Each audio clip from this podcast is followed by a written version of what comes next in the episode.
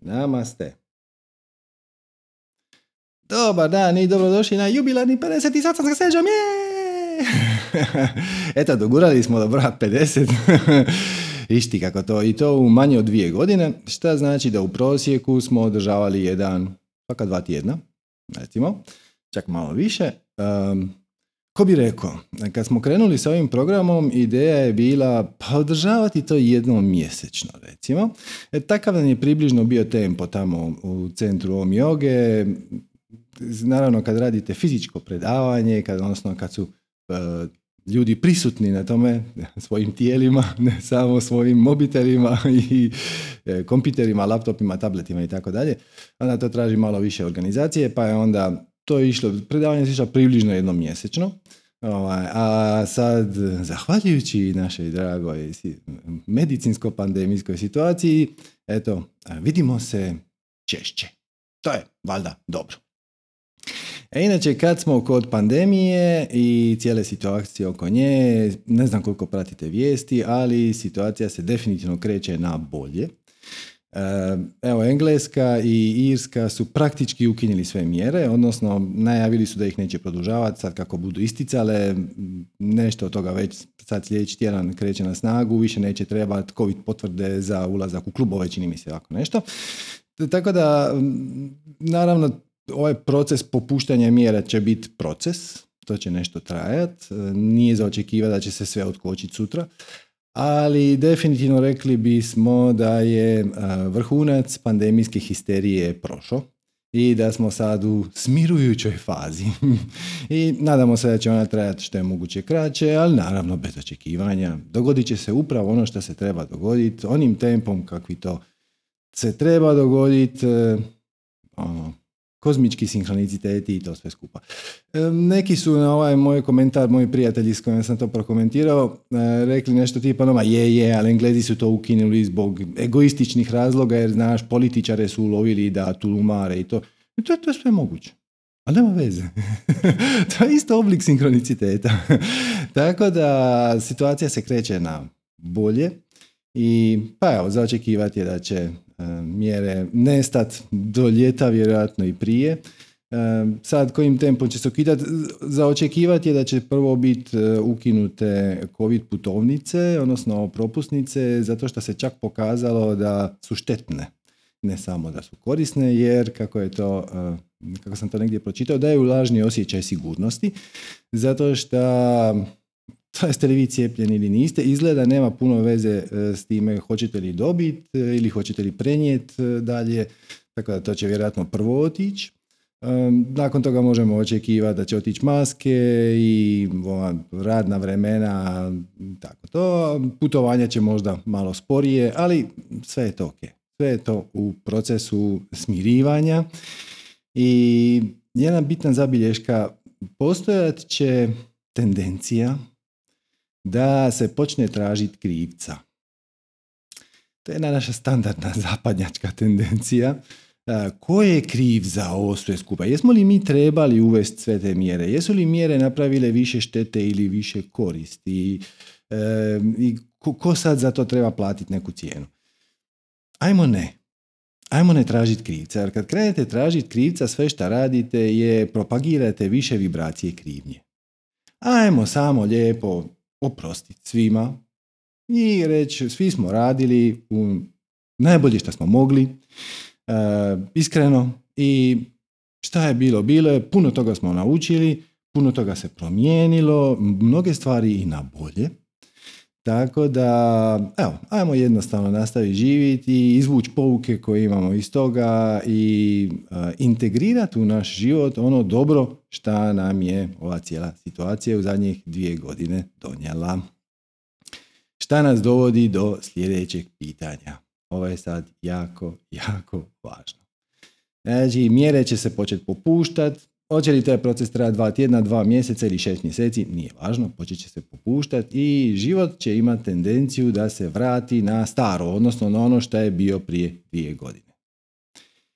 Jeste li spremni na to? Da li doista želite natrag svoj život kakav ste ga imali prije dvije godine? Ovo je važno, važno pitanje za zapitat sam sebe. I sad imate nešto vremena dok to se sve skupa ne olabavi, da pažljivo razmislite, ali onako detačirano. Znači, nemojte se vezivati za te. Čisto onako hipotetski. Razmislite o tome kao da je to neka situacija iz filma koju gledate. Koji su vam se dijelovi života od prije dvije godine, onog vašeg starog života, sviđali i onda ste ih po putu izgubili i sad im se možete vratiti? Hm? A koji vam se dijelovi sviđaju? Šta od ovog novog želite zadržati, a čemu se doista veselite vratiti? Hm? Možda ste ove zadnje dvije godine radili od kuće. Kako vam se to sviđalo? U kojoj mjeri?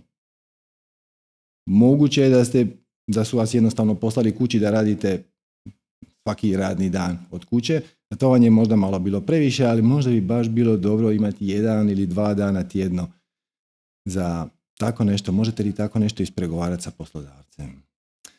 Šta vam se u cijelom ovom novom paketu, šta vam je pasalo, a šta vam nije pasalo? I ako vam se onaj život od prije dvije godine baš mu se jako ne veselite vratiti, jer ono, ajme majko, opet, šta već, ću morat ono što sam morao prije dvije godine i to me jako ne veseli, onda pogledajte alternative. Pogledajte šta bi vas veselilo. Postavite to na sljedeći način, ovo je jako dobar trik. Šta biste radili? Kako biste postupali? I čime biste se bavili? I u što biste usmjerili svoju pažnju i svoj fokus da ste 100% sigurni da će to biti uspješno. Znači šta god da sad zamislite, evo, krenit ću slikat, ok, i to će biti uspješno. Krenit ću svirat, ok, i to će biti uspješno. Bićeš dobar u tome, moćeš živjeti od toga, to će, te, to će ti donijeti život, život kakav misliš da bi ti takav e, koncept život donio, a?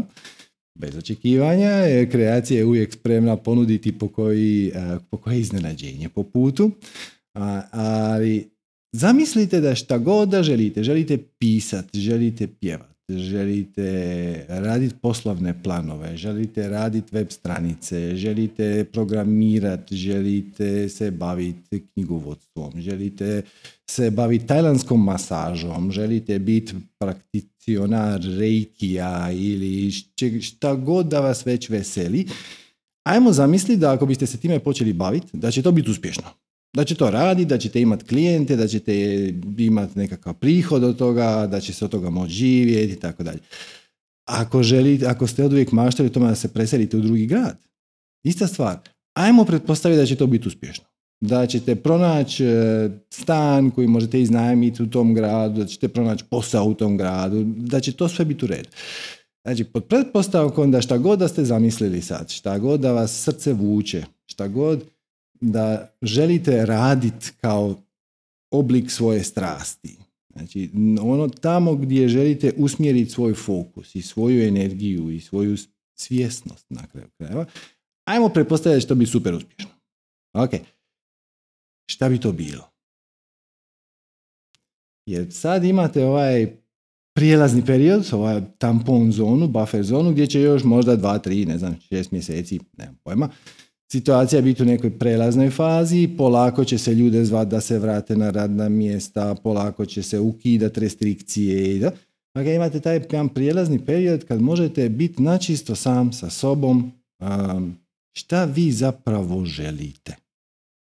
Kakav, kakav bi bio vaš e, idealan život ili barem bolji od onog koji je bio prije dvije godine. Jer ako ne budete pazili, ako budete samo čekali da se stvari razmrse, dobit ćete ono što ste imali. U malo promijenjenoj verziji, nikad nije uvijek isto, naravno. Da li je to doista ono što želite? Ako je, super. Ako ste bili super, super sretni i zadovoljni sa svojim životom prije dvije godine, odlično. Samo čekajte i ne morate ništa napraviti po tom pitanju. Ali ako niste, a vidite šta bi to moglo biti, samo malo usmjerite pažnju šta me veseli, šta me zanima, šta mi potiče znati želju, šta mi potiče veselje, radost, šta, kakav bih ja da moj život izgleda.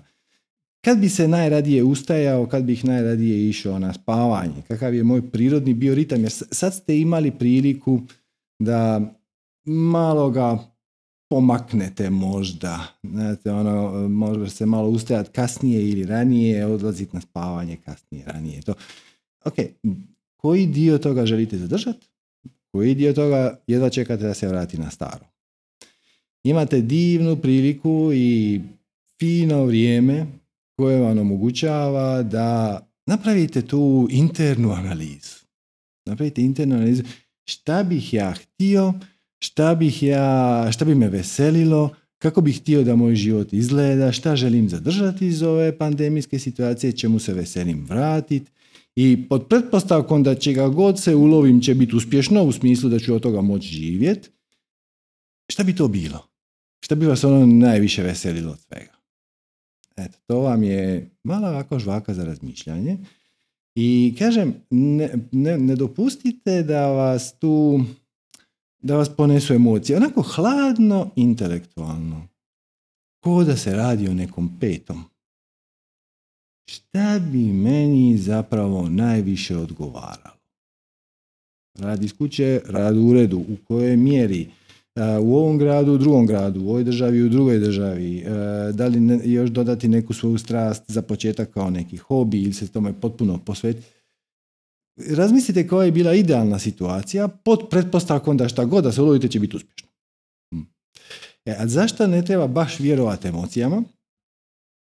Zato što emocije su zapravo uh, način na koje naše tijelo interpretira našu vibraciju. A vibracija dolazi, kao što znate, iz naših definicija i uvjerenja. Mi tu imamo onaj uvijek isti prekrasni dijagram, mogu ga čast staviti na ekran. Ga.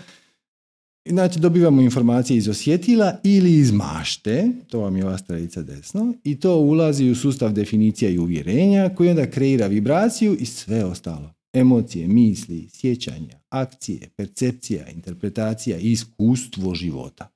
Vam je samo posljedica vibracije koja je došla iz sustava definicija i uvjerenja. I sad pazite ovo, potpuno je sve jedno da li ćete situaciju percipirati kroz osjetila, Znači ono što čujete, vidite, tako dalje. Ili kroz maštu.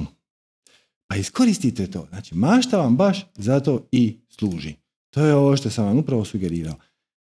Kakav bi bio moj najbolji mogući život? Ili barem bolji od ovog kojeg imam? Koje bi elemente sadržavao? Koje bi... Hoće li vam se sad otvoriti malo više vremena kad se popuste mjere? Jer, na primjer, djeca će ići u školu, neće stalno biti kod kuće. Primjer vidite e, čemu biste se u nekom idealnom situaciji posvetili, ali ono hladno, intelektualno, kroz, kroz budi, kroz intelekt. E, šta mene veseli, šta sam otkrio da me veseli zadnje ove dvije godine, prije nisam ni znao, šta sam otkrio da me smeta, na čemu trebam poraditi, kako bi ja nekako da, sad kad se stvari, kad mi se otvori prilika da se vratim na staro, da li doista želim identičan život kakav sam imao prije dvije godine ili bih možda tu unio neke promjene i onda će vam plan akcije biti prilično jasan. Dokle god je ta promjena koju želite unijeti u životu pozitivna, dokle god vas veseli, dokle god je za vaše dobro i za opće dobro i pri tome nikoga nećete ozlijediti, nikome nećete nauditi, ni povrijediti na bilo koji način, ni emocionalno i tako dalje, samo se držite toga i garantirano ćete uspjeti. Dokle god slijedite formulu. Šta znači da u svakom trenutku radite ono što vas taj čas najviše veseli od svih stvari koje vam se trenutno nude i e, nad kojima možete poduzeti neku akciju. Okay. Radite to najbolje što možete, dokle god možete. Dokle god možete znači ne odustaješ na prvoj preprekici. Nego prepreku shvatiš kao dio svog puta i kao uputu da tu postoji nešto na čemu bi još trebalo malo poraditi, nešto što treba integrirati, možda nešto što treba naučiti, možda nešto što treba iskusiti, možda nešto što treba isprobati. Ne odustaješ na prvoj preprekici i onda to radiš bez ikakvih inzistiranja šta bi ti to trebalo donijeti, e, koliko ljudi, koliko klijenata, koliko para, e, da, kakav točno rezultat, do, dopustite kreaciji da vas vodi, a već to da vas kreacija vodi je sadržano u prvom koraku, jer smo rekli u svakom trenutku napravi ono što ti taj čas pričinjava najveće veselje od svih stvari nad kojima možeš poduzeti akciju. To znači ideja, ono, želim biti američki predsjednik, to nije nešto na što možeš poduzeti akciju. Okay, znači, od svega se nakon poduzeti akciju. Prema tome, taj put slijeđenja sinhroniciteta je već uključen u prvi korak. E, nemojte inzistirati na tome, ne, ne, ne, ja sam se odlučio, ne znam, svirat baš gitaru, a ja sad nekako mi se čini zanimljivije svirat klavir, ali ne, ja sam odlučio svirat gitaru. Pustite vas vodi, ali opet izbalansirano, zato što ne odustajte, ne, ne dozvolite da vas ego šora. A ja bi danas jedno, sutra bi drugo, prek sutra bi treće, pa ovo je bilo bez veze, pa ide nešto drugo, onda si samo raspršen i tvoja pažnja defokusirana i tvoja energija defokusirana i imate svugdje i od toga se na kraju ne dogodi ništa. I onda naravno četvrti korak, kad se po putu dogodi nešto šta nisi baš priželjkivao, šta nije, ne bih to karakterizirao kao najbolji mogući ishod, pridjeliš tome pozitivan preznak. Jer znaš da je ta preprekica koja ti se dogodila, taj ishod koji ti nije baš po volji, samo dio tvog puta koji te upozorava da nešto unutar sebe još moraš doraditi, promijeniti, uočiti e, i tako dalje. Kako bi mogo ponovno se vratiti na prvi korak formule i sa većom kvalitetom slijediti ono što te najviše veseli. E sad naravno tu dođe često pitanje, ok, ali kako da ja otkrijem šta mi treba? Šta, me, šta mi fali da bih ja slijedio svoje veselje, odnosno radio svoje veselje. To je možda bolja definicija nego slijedi svu strast. Slijedi svu strast ljudi više svaćaju kao aha ja bi ono, a onda bih možda ono, onda bih možda ne, ne, ne. Radi svu strast. U zemlji ti je. Doista je provesti u djelo najbolje što možeš, dokle god možeš, bez ikakvih inzistiranja na bilo kojem konkretnom rezultatu. E, znači, kako ću sad otkrit šta mi nedostaje? Imate više načina. Jedan je ovaj, kreneš raditi ono što ti je ovaj čas najuzbudljivije i znaš da ćeš po putu dobivati izazove koji će te upućivati na to ili će te nježno u navodnike tjerat da se posvetiš nekom segmentu koji možda nisi u početku isplanirao, a koji je i tekako dio tvog puta, tvoje veselja, strasti, znati želje i tako dalje. To je jedan način. Drugi način je kroz okidače, odnosno kroz trigere, kako se to u engleskoj literaturi naziva. Okidač je jedan dosta dobar prijevod. Pogledajte šta vas nervira, Pogledajte šta vas ljuti, pogledajte na što reagirate. Evo imali smo dobar primjer prošli tjedan. Znači, prošli tjedan smo predstavili dijamantnu sutru, lijepo ste je primili, hvala, drago mi je, dijelo je, dijelo je izvaredno, stvarno vrijedi proučavanja. Ali ono što je meni bilo zanimljivo, znači to predavanje traje pa cirka sat vremena. I unutra ima jako, jako, jako puno mudrosti čak i puno više nego što vam se to možda sad ovaj trend čini jer tako slojevito dijelo je vrlo teško apsorbirati na prvu. Vjerojatno vam se čini da ste ga shvatili, ali onda za dvije, tri godine mu se vratite i shvatit ćete ga na potpuno novom nivou. I onda opet dvije, tri godine kasnije na potpuno novom nivou. Tako da, ok, neka on, ono stoji tu, snimka je objavljena, čak je, smo je izdvojili da je možete lakše pronaći, ako vam to u bilo kom trenutku bude zanimljivo ili arhivirati ili downloadati YouTube ili šta god već. A i unutar tog predavanja smo samo onako ovlaš. Jedva sa strane. Pripomenuli e, koncept jedenja ne jedenja mesa. To je zapravo bio više naput, u sklopu naputka aktivistima, odnosno svima koji osjećaju da su došli tu učiniti ovaj svijet boljim. Da ne budu u tome jako agresivni.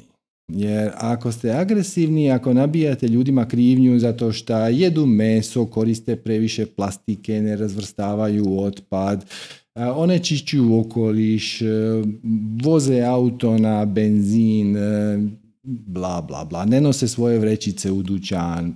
Znači ima puno, puno tema na koje naša civilizacija mora adresirati, koje su aktivisti više nego pozvani um, doprinijeti na neki način njihovom rješavanju. Znači, mi zapravo smo taj primjer jedenja mesa onako, jer nam je došao prvi. Ali zapravo mogli smo bilo koji od ovih drugih. I previše plastike, i previše CO2, i previše zagađenja, i nuklearna energija, da, ne, i tako dalje, i tako dalje. Pa opet, Skoro trećina komentara na taj video je šta ti meni govori, to ću ja jest meso ili neću i životinje jedu meso, zašto mi ne bi jeli meso? To je vrlo, vrlo zanimljivo. Znači, ako ste jedan, a možda vas je samo zasvrbilo dok je, kad je to bivalo izgovoreno, a niste napisali komentar. To je znači mjesto unutar vas koje vas svrbi i jednostavno moli da bude očeškano. znači, nije uopće bitno jeste li to uh, pogledali u pozitivnom ili u negativnom smislu. Možda ste, možda ste rekli ono, je, je, ja ne jedem meso već godinama i svi ti koji jedu meso su kreteni, dobro si im rekao. to isto nije. Čim te to zasvrbilo, čim si ti, čim se pojavila nekakva energija unutra, možda krivnje, zato što još uvijek to radiš, a kao nekako osjećaš da ne bi trebao, a možda i ljutnje i frustracije jer previše ljudi to radi i to onečišćuje okoliš, uništava vode, sve je to točno, sve je to u redu. Ali samo uočite da vas je to trigeriralo. Od svih tema, znači unutar te dijamantne sutre koja je ono, kapitalno dijelo, ima brdo mudrosti, bio je taj jedan detalj koji je vas malo zasvrbio i potaknuo je neku energiju. E, to znači da tu imate nešto neriješeno. To je ono što vam se uh, u jogijskoj tradiciji zove samskara. To su neprobavljene grudice energije koje čuče unutar vas i samo čekaju neki vanjski okidač da se probude. Mm.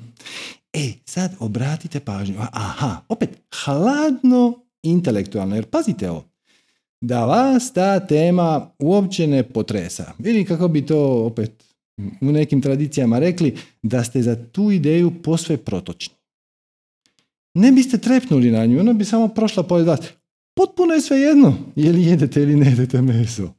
Znači, da ste vi na miru s time, s time što ga jedete, jedete ga i na miru ste s time, to vas uopće ne bi potreslo. Kao da ja sad kažem da je nogomet najbolji sport na svijetu, a vama je nogomet dosadan, vi više volite tenis. Sad ja kažem nogomet je najbolji sport na svijetu, šta biste rekli on? Pa dobro, meni nije. I samo biste zaboravili. Stvar ukusa, dobro, svačam, neko voli nogomet, neko ne voli, meni je nogomet malo bez veze, dobro, ja više volim tenis i sve u redu. Ne biste ni primijetili. E, ali ako mm, krene tu nekakva energija iznutra, nešto je ukinuto, to znači da na tome treba poraditi. I samo to pogledajte. I onda možete postupiti na jedan od nekoliko načina. Možeš reći, znaš šta, ja ću tako kako hoću, odnosno ja, ja sam miran s time da ne mijenjam svoje prehrambene navike, ok, Možete reći ja ću sad nježno početi raditi na tome, radit ću korak po korak, prvo ću izbaciti govedinu, svinjetinu i tako dalje i tako dalje. To je isto u redu. A možda ste već na toj strani pa vam je to normalno, ali opet ako vam je iskočilo to je, svi bi trebali. To nije zdravo. Nije zdravo jer imate grudicu neprobavljene energije unutar sebe koja svaki put kad netko spomene taj koncept, ideju, šta god, jedenje, nejedenje mesa, okrutnost prema životinjama, uzgajanje, neuzgajanje, da, vas trigerira. Drugim riječima, na tu temu ste reaktivni. I samim time niste slobodni.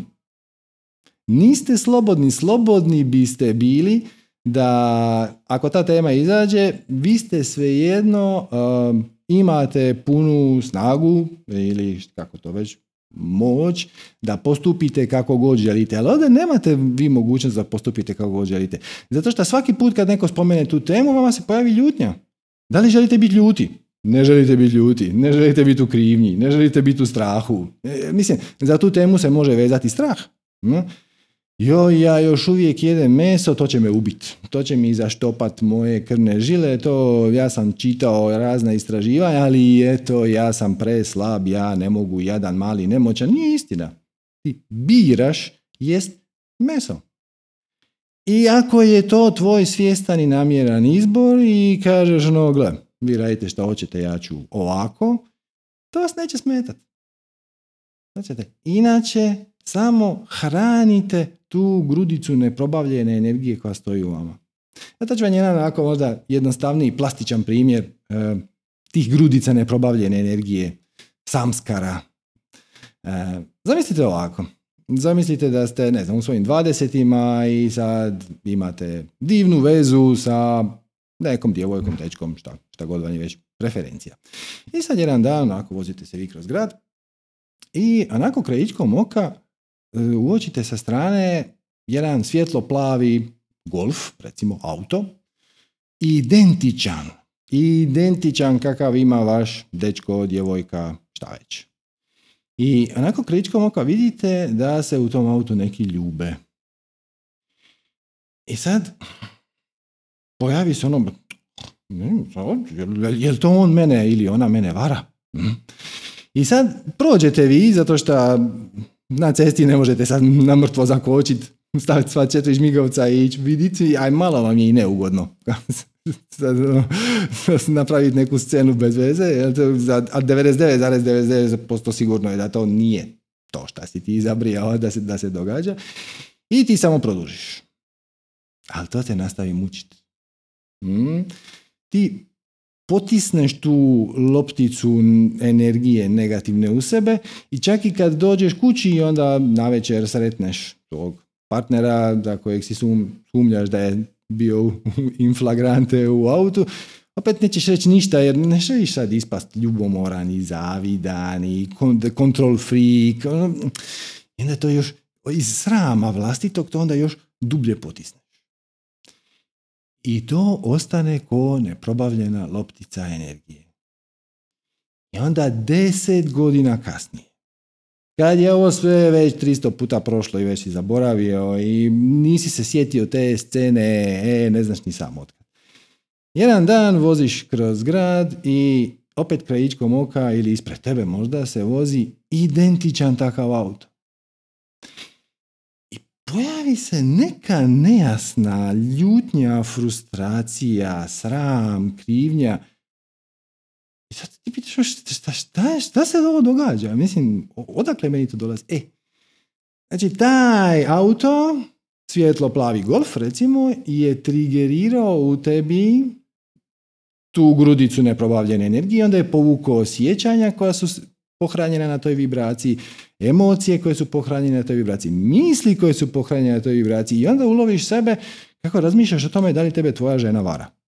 Niti si više s tom osobom. Niti on, tvoja žena, muž, šta god već, vozi takav auto.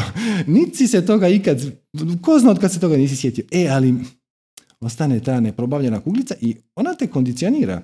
Zato što tvoja vibracija, u ovom slučaju tvoja emocija, ovisi o tome da li ti dok voziš kroz grad vidiš svjetlo plavi golf ili ne. Ako ga vidiš, vrati se nesigurnost, tjeskoba, ljubomora, strah, da će biti napušten, sram, krivnja, krivnja nisi dovoljno dobar, sram jer sad bi najrađe nešto rekao svom partneru, ali kao malo ti je glupo da ne ispadneš sve ovo drugo što već u sebi. E, to su vam te kuglice neprobavljene energije. Ovo vam je isto. Ako vi u sebi nosite kuglicu neprobavljene energije koja vjerojatno kaže ja ne bih trebao jesti meso, a evo jedem ga, i onda sa svojim intelektuom kažeš da meni ima ko govori, probudi se ego, probudi se inat, inat je tipičan uh, aspekt ega, probudi se neka ogorčenost, probudi se neka rezignacija, frustracija, onda to onako zatrpaš dublje, onda se dogodi da kad neko to samo spomene usput, ti imaš potrebu to napisati. Iako si imao sat vremena izvanrednog materijala, ti se uloviš za tu jednu točkicu koja je bila potpuno sporedna. I sad shvaćate vi na koji način te neke naše duboka uvjerenja nas uvjetuju. Ista stvar može biti na radnom mjestu. Možda vam je pretprošli šef bila nekakva žena, užasna vještica koja je imala smeđu frčka u kosu. I sad vi pregovarate o novom poslu i dolazite na razgovor za posao i ispred vas sjedi neka potpuno druga žena, možda 20 godina mlađa, možda 20 godina starije, ali ima istu tu smeđu frčkavu kosu i to vama trigerira nešto. Ono, ovo nije mjesto za mene. Ovo radno mjesto, jer znam ja, intuicija mi kaže da će, da će ova tu žena koja će meni biti šefica biti e, zla vještica i nemaš pojma zašto. A zašto? Zato što to dolazi iz kuglice energije neprobavljene koju si zakopao u sebi. Kako otkriti te kuglice?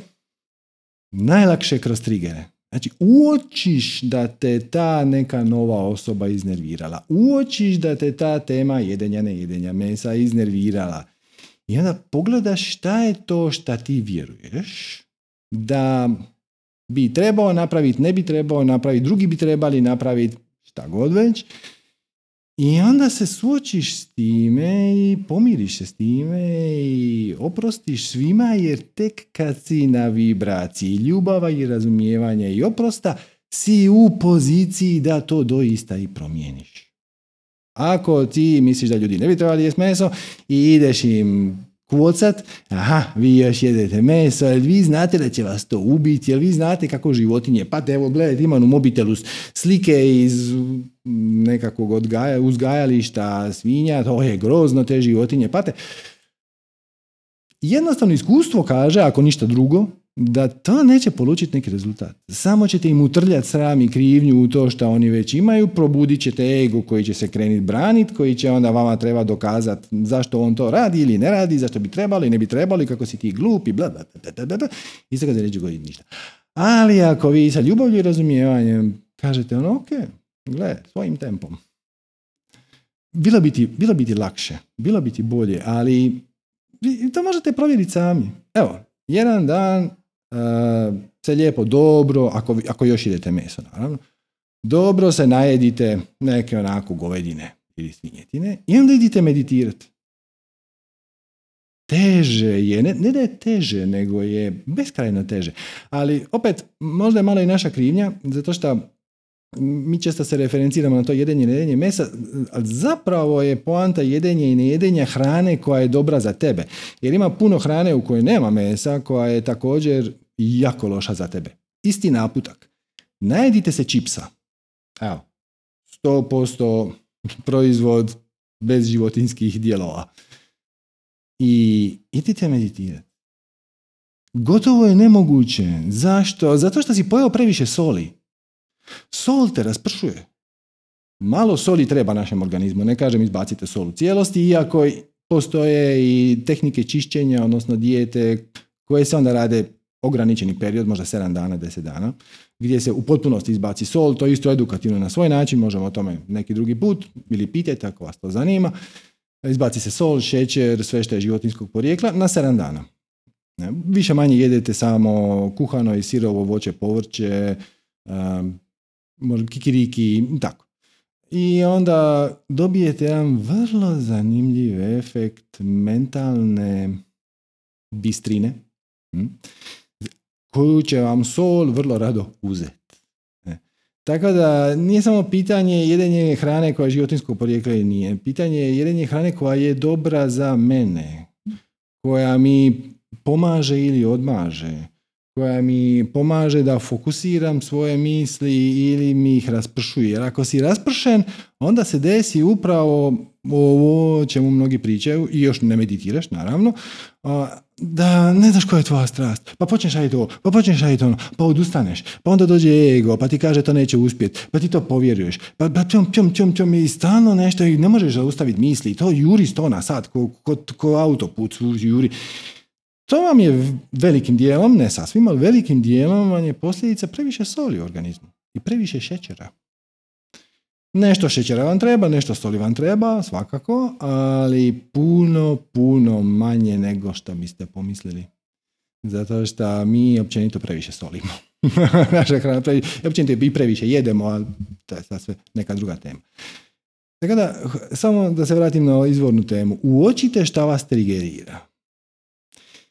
Možda ako ste student vas trigerira kad vas pitaju kad ćeš završiti faks. I onda ti, ono, pojavi se neki bunt iznutra. Jer vi očito vjeruješ da si u tome relativno neuspješan. Da si uspješan, rekao bi, evo, sad ću završiti drugu godinu, mislim da ću u šesti mjesec očistiti sve ispite i onda gledaš treća i četvrta, peta, ovisno na kojem si fakultetu. I to je to. I samo bi stišli da, e, ali ako vas to nekako, to znači da je nešto pogodilo tu žicu. Koja je to žica? Je to žica straha, je to žica krivnje, je to žica srama, je to žica apatije, može i to biti. Ja ovo studiram uzaludno, mislim ja sam na, ne znam, ne, fakultetu XY, možeš, misliš da će mi to dati kruha u životu. I tako dalje, i tako dalje. Pogledajte koje uvjerenje ili definicija stoji iza toga. U ovom slučaju to je bilo uvjerenje ja nisam dovoljno dobar student. I onda sad znaš na čemu ti je rad. Ono posveti se malo više u fakultetu, ako se ne želiš tako osjećati. Hm? Možda vas trigerira kad vas neko pita kad ćeš se ti udat. E, zašto nemaš djecu? Možda vas trigerira kad kažete, kad vam neko pita kad ćeš ti početi raditi neki pravi posao jer ovo što radiš je totalno bez veze. Ili kad ćeš početi slijediti svoju strast vidite šta vas trigerira, šta, vas, šta aktivira te grudice neprobavljene energije unutar vas i onda se s time hladno, intelektualno suočite. Ok, šta bi pomoglo da ta se grudica probavi? E, šta ja moram prihvatiti? Šta ja moram oprostiti? Šta ja moram, na čemu moram poraditi? E, gdje sam tanak? Jer inače, dokle god to ne riješiš, si reaktivan reaktivan si. Tvoja sreća ovisi o tome da li je netko izvana nešto rekao ili nije. To samo nije potrebno. Tvoja sreća zapravo ne ovisi ni o kome. Ako ovisi, to je isključivo zato što nosiš neku definiciju ili uvjerenje koje ti ne služi. Na pozitivan način, naravno. I to je to. I sad ćemo krenuti s vašim pitanjima, ali uočite kako uh, moje će više manje prvo pitanje biti nekog oblika kao da li slijediš svoju strast i onda kad vi kažete ne, zašto ne? Šta te spriječava u tome da slijediš svoju strast? To nije samo intelektualna onako intelekt je dobar alat za takvu stvar riješiti, ali pitanje je puno dublje od pukog e, zašto nisi sretniji u životu ili zašto ne bi radio nešto se veseli.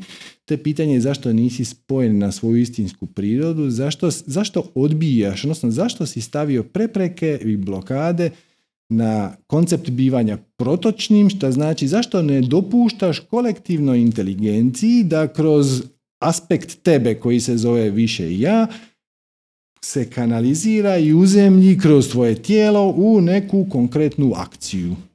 To što ti imaš potrebu raditi ne, nešto, što ti nešto ima smisla ili nešto nema smisla, to je odraz tvog višeg ja koji je dio kolektivnih jaova, viših jaova, odnosno kolektivne svijesti koja je sama po sebi harmonizirana. I dokle god slijediš iskreno taj glasić iznutra, nemaš problema ni s time, hoće li, hoće li to nekome trebat, hoće li to neko biti spreman platiti, hoće li ja u tome biti dobar, bla, bla, bla, neću ovo, ono. To se sve posloži samo. I jedino je pitanje pravo kakve si ti sam stvorio mentalne, mentalne, mozak, jel, blokade kroz definicije uvjerenja koje te spriječavaju da se tome posvetiš. I to je sve. to. Prelazimo na vaša pitanja. Ovo danas imamo dosta dignutih ruku. To mi je super. Pa evo, počećemo od te Teja je našla način kako da bude prozvala prvo. Stoji mi tu poviše sličica i maže. ok, ok, sejade ti ćeš drugi. Ovo se sad proširilo. Zdravo te, a kako se? Čujemo se, čujemo Super, dobro večer. Pa točno si pogodio, upravo to pitanje mene muči. Znači, e, ja sam novopečena mama, imam dečka, evo sad će napuniti godinu dana, tako da Mhm. to je jedna nova uloga u mom životu. Ali upravo ta pitanje slijedi svoju strast. Znači, ja sam se u ovom periodu majčinstva našla da, dobro, meditacije sam stavila malo sa strane, ono meditiram pa zaspim. Ali ovaj, što se Znači, tiče znači, slijediš svoju strast. U tom trenutku ti je bilo uzbudljivije malo odspavat. E, ali s druge strane, ja mislim da meditiram na sasvim drugačije načine. Znači, kad ga Mhm. zagrlim, kad se ja i on smijemo, mi smo u Mhm. trenutku, bla, bla, bla. Mhm. I u tom periodu sam ja dobila hrpu ideja. Znači, to samo leti iz mene. Neke sam stigla zapisat, neke nisam ni zapisala. E sad je tu problem blokade akcije. Mhm. Znači, prije jedno, a šta sad ću reći, nekih 6-7 godina, ja sam počela pisati jedan roman.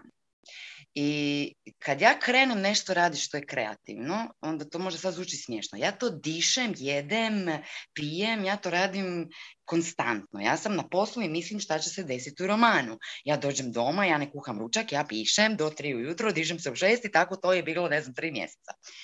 E sad ja to nemam sad vremena tako raditi jer imam malu bebu. Mhm, mhm. I ja jednostavno mislim da tu imam neku blokadu da ja tu ideju napišem, ali nema akcije. Mhm. Jer moje ideje su uglavnom povezane s mojim poslom, a neke su totalno nepovezane kreativne, od slikovnica, od pjesama, od tekstova, bla, bla, bla, svega ima. Mhm, mhm. I Dobra. ja nikako da, e, nikako da krenem, ne znam gdje, u čemu je problem, gdje je blokada. Ja imam tu neke rupe kad mali spava, pa mogu iskoristiti, ali u tim rupama je, ne znam, veš, ručak, bla, bla, bla. I ne znam kako da krenem na, da krenem u tu akciju. Ne znam šta me, koje uvjerenje imam da me toliko koči. Pa evo, postaviš si ono uvijek isto jednostavno pitanje. Šta je najgore što se može dogoditi ako se ja sad zbilja posvetim svom romanu? Jer nije da ti nemaš vremena, samo možda, možda nemaš 12 sati u komadu, ali imaš sat to, tu, da. sat tam, ok? E, Mo- recimo, kažem, kad imam slobodno, onda ili se uhvatim peglanja ili nečeg drugog, a mogu uzeti pol sata, jer ako imam vremena pogledati video sam sam, onda znači da imam vremena i za sjest i napraviti neku skicu, ne znam, Da, za da. tu slikovnicu koja mi je u glavi, ali jednostavno, onda Da, kao da. stane mi, ne, ne, idem nešto drugo. I Znači, ne znam šta me koči. Ra- pa, Jer sad, nema nikakvo očekivanja od toga. Ja- da ja svačam, svačam, ja mogu sad nagađat, mislim, je- jedino ti znaš pravi odgovor na to pitanje, ali pretpostavljam da to ide u nekom smjeru, e, ja ovo neću nikad završiti ili ovo neće nikad biti gotovo, ili, ili meni treba dva sata koncentracije u komadu da bi to bilo u redu. to, to, to, E, e, to. E, ja e. kad krenem nešto raditi, to neće biti pol sata, to će trajati. Kako bi ti ali će trajati ono. Trajat će do trenutka dok prestane trajat. E, Zato što a, sinhronicitetno ćeš biti prekinuta kad trebaš biti prekinuta. Zato što će ti se dijete probuditi i onda ćeš biti prekinuta. E sad, e, vidi točno u, u kojem je to obliku. Može biti u obliku moje dijelo nije dovoljno dobro ako, ako ja to ne napravim veliki komad u komadu. Može biti, e, ja ne želim izlaziti iz tog flowa zato što ti je taj proces pisanja sam po sebi ugodan, ali uvijek možeš ići, znači jedan način je pronaći uvjerenje, ići kroz njega, odnosno ukloniti ga, osvijetliti ga i onda, na primjer, zaključiti, sad ću lupit, da tebe ometa to što ti misliš da ako nemaš četiri sata u komadu, da to onda dijelo nije dovoljno dobro, na primjer. E, i, A da, biti ja se ufuram u to, skroz se ufuram, bilo šta da radim, ja se ufuram u to. Ako sam prije, recimo sam se bavila pjevanjem, znači ja kad bi se uhvatila tekstova, to bi trajalo 3-4 sata, prošlo bi mi vrijeme ovako. ok? Ja sad Ali to je to- to nemam. ali možeš se pouzdat u sinhronicitete, odnosno u inteligenciju kreacije, da ćeš biti prekinuta u trenutku kad trebaš biti prekinuta. E sad, ovo može biti jedna divna vježba prihvaćanja. Ja prihvaćam da će me moje dijete probuditi možda za 10 minuta, odnosno izbaciti iz mog eh, kreativnog flowa na 10 minuta ili možda za 4 sata. I prihvaćam kad god da se to dogodi ono, neću se ljutit, neću nikome to zamjerit, neću sebi zamjerit i tako dalje. Ali sama činjenica što ti je žao izaći iz tog stanja je izvanredna, zato što znači to je to, to je tvoja strast, to je to što te usrće, to je to gdje ti vrijeme nestane, to je to gdje ti kanaliziraš svoje više ja i to. Ali možeš, znači jedan način je ići kroz, pronaći točno uvjerenje, osvijestiti ga i onda se zapitati da li je apsolutno 100% točno da ako ja budem prekinuta za 15 minuta, da je onda ovih 15 minuta bačeno i onda ćeš zaključiti da nije. Jer ako ništa drugo, bila si u tom stanju koje ti je super i dok si bila u tom stanju imala si razne druge ideje koje su i kako u svakodnevnom životu upotrebljive, koje se ti pale na pamet. Tako da sam taj proces bivanja u tom stanju je bio izuzetno koristan. Onda nije važno šta je napisano, šta nije. To je jedan put. Znači, kroz uvjerenje. Ali možeš i okolo. Okolo kažeš, ok, pisat ću kraće forme Radit ću, radit ću to u manjim zalogajima. Koncipirat ću svoju knjigu tako da ni jedno poglavlje nema više od tri stranice. Da, da. Dobro, knjigu sam stavila sa strane jer jednostavno ona, ona, ona me više ne, ne veseli. To je bilo jedno vrijeme, nije završena, mhm. ali nije to više to, kako bi rekla. Ona je ispunila svoju svrhu. Znači, ja nisam imala nikako očekivanja što sad to objaviti, ne znam šta. Ona je ispunila svoju svrhu kad je to bilo vrijeme za nju. mm I dala mi je neke stvari što zato ja vjerujem u sinhronicitete, mm ne može da se ne desi.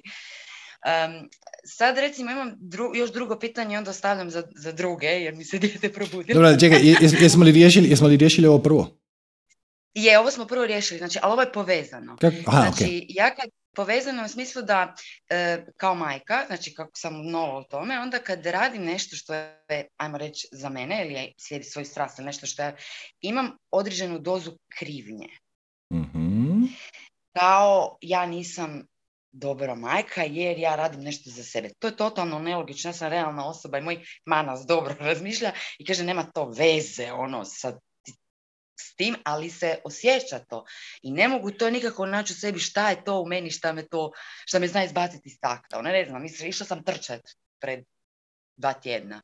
Nakon toga više nisam išla trčati jer ono, ajme, pustila sam dijete na sat vremena. Nije bilo dijete ni gladno, ni žedno, bilo je statom, sve je bilo super, ali sam sjećala krivnju, tako da, ne znam, vjerojatno mame to znaju. ok, ok, ali to isto možeš iskoristiti na pozitivan način. Znači, ti si sad na intelektualnom nivou razriješila sama sa sobom da to nema nikakvog smisla. I da si ti doista, da je to, da je to jedino uvjerenje koje te tu umeta, onda bi ta krivnja nestala. Međutim, nije. Krivnja nije nestala. Što znači da se to uvjerenje okružilo sa nekoliko malih drugih, manjih ili većih uvjerenja koji čine na neki način kao da se ovo prvo uvjerenje ipak ima u njemu zrnce istine. Znači, ako vjeruješ da na intelektualnom nivou ti znaš da je to glupost, ono, ostavila si dijete sa tatom i sve u redu. E, ali ipak se pojavi neka krivnja. Znači da ipak ima nešto unutar tebe, neko drugo uvjerenje, možda nisam dovoljno dobra majka, možda neka nesigurnost koje čini da se ovo prvo uvjerenje kad ja ostavim dijete, tati idem trčat, mm, sem krivnja, i učini ga da, da izgleda istinitim. Kožiš? Da, da, da. Evo, to, e sad, to mi je bilo pitanje. Znači, e, ali opet, na tome. Mm, da, da, da, da, ali imaš, opet imaš dva načina i izaberi koji ti je draži, a možeš i oba istovremeno. Prvi je da doista kreneš slijedit uh, taj niz. Znači, ok, šta ako sam ja loša majka? Šta je najgore što se može dogoditi ako sam ja loša majka? Uf, to je teško pitanje. To je, kako si, ti, kako, si ti, kako si ti to lijepo primijetila, svaki roditelj, svi mi se rađamo e, sa tri osnovna uvjerenja, odnosno ne rađamo se s njima, ali ih pokupimo kroz ranu, rane dane unutar prvih par godina. A to je nisam dovoljno vrijedan, nisam dovoljno dobar, ja tu ne pripadam, nisam dovoljno voljen nisam dovoljno, nisam vrijedan ljubavi, ajmo to tako. E sad znači, ovdje bi to moglo značiti ti vjeruješ da ti nisi dovoljno dobra. U ovom slučaju kao majka. Ali ako... A ok, odlično. Odlično. Ali šta je najgore što se može dogoditi kad ti ostaviš svoje dijete, tati ideš trčat? Ništa. Ja znam da se ništa ne može dogoditi, ali ja imam takav primjer. Znači tu je sad, ja sam povezala to, znači raditi svoj, slijed svoj strasti ili raditi nešto, ajmo reći na sebi i tako dalje, sa tim mojim osjećajem. Ja već tjedan dana kopam, više mjesec dana već kopam po sebi šta, šta, šta, šta, šta i ne mogu dokučiti što je to točno, što mene, ajmo reći, grebe, jer ne znam, vremenom sad ću brzo ići raditi. Pa mi je mhm. tu isto malo grču želucu. Dijete, će se, dijete je top, mali mi je top, njemu neće ništa fali, bit će s djedom i bakom, super će mu biti. Meni je muka. jer ću ja propustiti te neke stvari. Ono, dijete brzo odrasta, svi to mi znamo, sad je full zanimljiv, počinje pričati, bla, bla, i sve super. I meni je muka, ali sad ja ne znam da li je to sve sad povezano, pa sam ja zato malo lagano pod stresom, ali imam ne, znam da imam neke uvjerenja koje moram, koje moram riješiti. Ovo prvo što si mi rekao mi je biti najbolje. Ili okolo ili točno kroz uvjerenja. Ista stvar ti je i sa ovim. Znači možeš kroz, možeš točno vidjeti koje je to uvjerenje, onda ga intelektualno sagledati, vidjeti da ono nije apsolutno točno. I onda kaže, uzmeš te dvije situacije. Znači, jedna situacija je ova sad. To je u izlogu A. A u izlogu B je ono kako bih ja radio, živio, postupao, mislio i osjećao se da nemam to uvjerenje. Kako bih se ja osjećao, šta bih ja radio, kako, šta bih mislio, da ja tog uvjerenja jednostavno nemam. Možeš iskoristiti maštu i isprojicirati taj scenarij. Doslovno ćeš se privremeno mentalno prebaciti u paralelnu realnost u kojoj je to doista točno i samim time ćeš imati puni uvid i u emocije i u misli i u akcije koje bi poduzela da to uvjerenje nemaš. I onda jednostavno odabereš. Ja se, ja se želim osjećati dobro i ja ću to uvjerenje ignorirati. I svaki put kad ti se pojavi unutar tebe, zatvoriš oči, prebaciš se, znači zamisliš samu sebe kakva bi bila da nemaš to uvjerenje i onda postupiš kao što bi postupila osoba koja nema to uvjerenje. To je jedan put. A ima i drugi put, a to je okolo kažeš sama sebi, gle, svaki put kad ja ostavim dijete tati i idem trčat, ja se osjećam kriva. To znači da odbacujem jedan dio sebe. Ima jedan dijelić mene koji ja ne prihvaćam. I ovo će mi biti vježba iz bezuvjetnog prihvaćanja. Neka se ta emocija pojavi. Neka se te crne misli pojave. Dokle god si u stanju prepoznati, ha, pojavile su se. Evo ga, evo ga, to je ta situacija gdje se meni upad. Čim osvijestiš da se pojavilo, to je tipično najteže ljudima, ali ti si taj korak savladala. Ti znaš kad ti se to pojavi, barem mhm. često, možda ne uvijek, ali barem često. Čim uočiš, automatski se oko te emocije i oko te cijele senzacije pojavi malo prostora. Bude malo zraka, više nije tako teško, više nije takva tjeskoba ma, malo uneseš prisutnosti u tu cijelu situaciju i onda pogledaš tu emociju takva kakva je. Pogledaš je ono, kakva je ovo senzacija? Pazi, samo senzacija. Znači, očistiš je sve priče. To se dogodilo jer sam ja ostavila dijete. Jer... Ništa, ništa, ništa, ništa toga. Znači, sad mi se pojavila ova senzacija. Kakva je ona? Gdje je? Je li u prsima, je li u želucu? E, koje je boje, je li intenzivna, je, je li pozitivna ili negativna. I sad pazi ovdje, e, ta će emocija vjerojatno imati neku snagu i prvi, prvi će ti biti e, impuls da je kaže da je pridjeliš negativan preznak. Ja ovo ne želim, ovo je nešto ružno, ja bi se narađe ovo griješila. Ali umjesto toga, znajući da si potpuno sigurna da ti se ništa loše ne može desiti, ideš na senzaciju i samo je promotriš onakvu kakvu ona doista jest. To gle, malo me steže u prsima, je li to pozitivno, negativno, neutralno? Pa zapravo, zapravo nije tako strašno. Šta mi se još desi? Malo mi trnu prsti, malo mi se u želucu nešto začvora. Ok, da, je, li ta da, je, ta, je ta senzacija toliko neugodna da ja s njom ne mogu živjeti? Nećeš zaključiti da nije. I da kažeš, ok, prihvaćam. Dođi, draga moja trbuhoboljo, dođi da te zagrlim, ja ću se briniti o tebi. Cijeli život te odbacujem. Svaki put kad mi se pojavi ta tjeskoba u želucu, ja je odbacujem, ja to guram od sebe, ja to ne želim. I na tome ti se iskreno ispričavam, draga moja tjeskovo. E, a ovaj put ću napraviti drugačije. Dođi da te zagrlim, dođi da ti poslužim čaj, dođi na kavu, samo sjedi tu, ne moraš ništa raditi. Ako ćeš pričat, pričaj, ti si loša, ti si... A ako ćeš šutit, to je isto u redu, možemo se samo tu malo bivat. E onda se malo pojavi zraka oko te situacije, unijela si prisutnost u taj, tu senzaciju, u tu situaciju i onda se ona počne lagano otapati.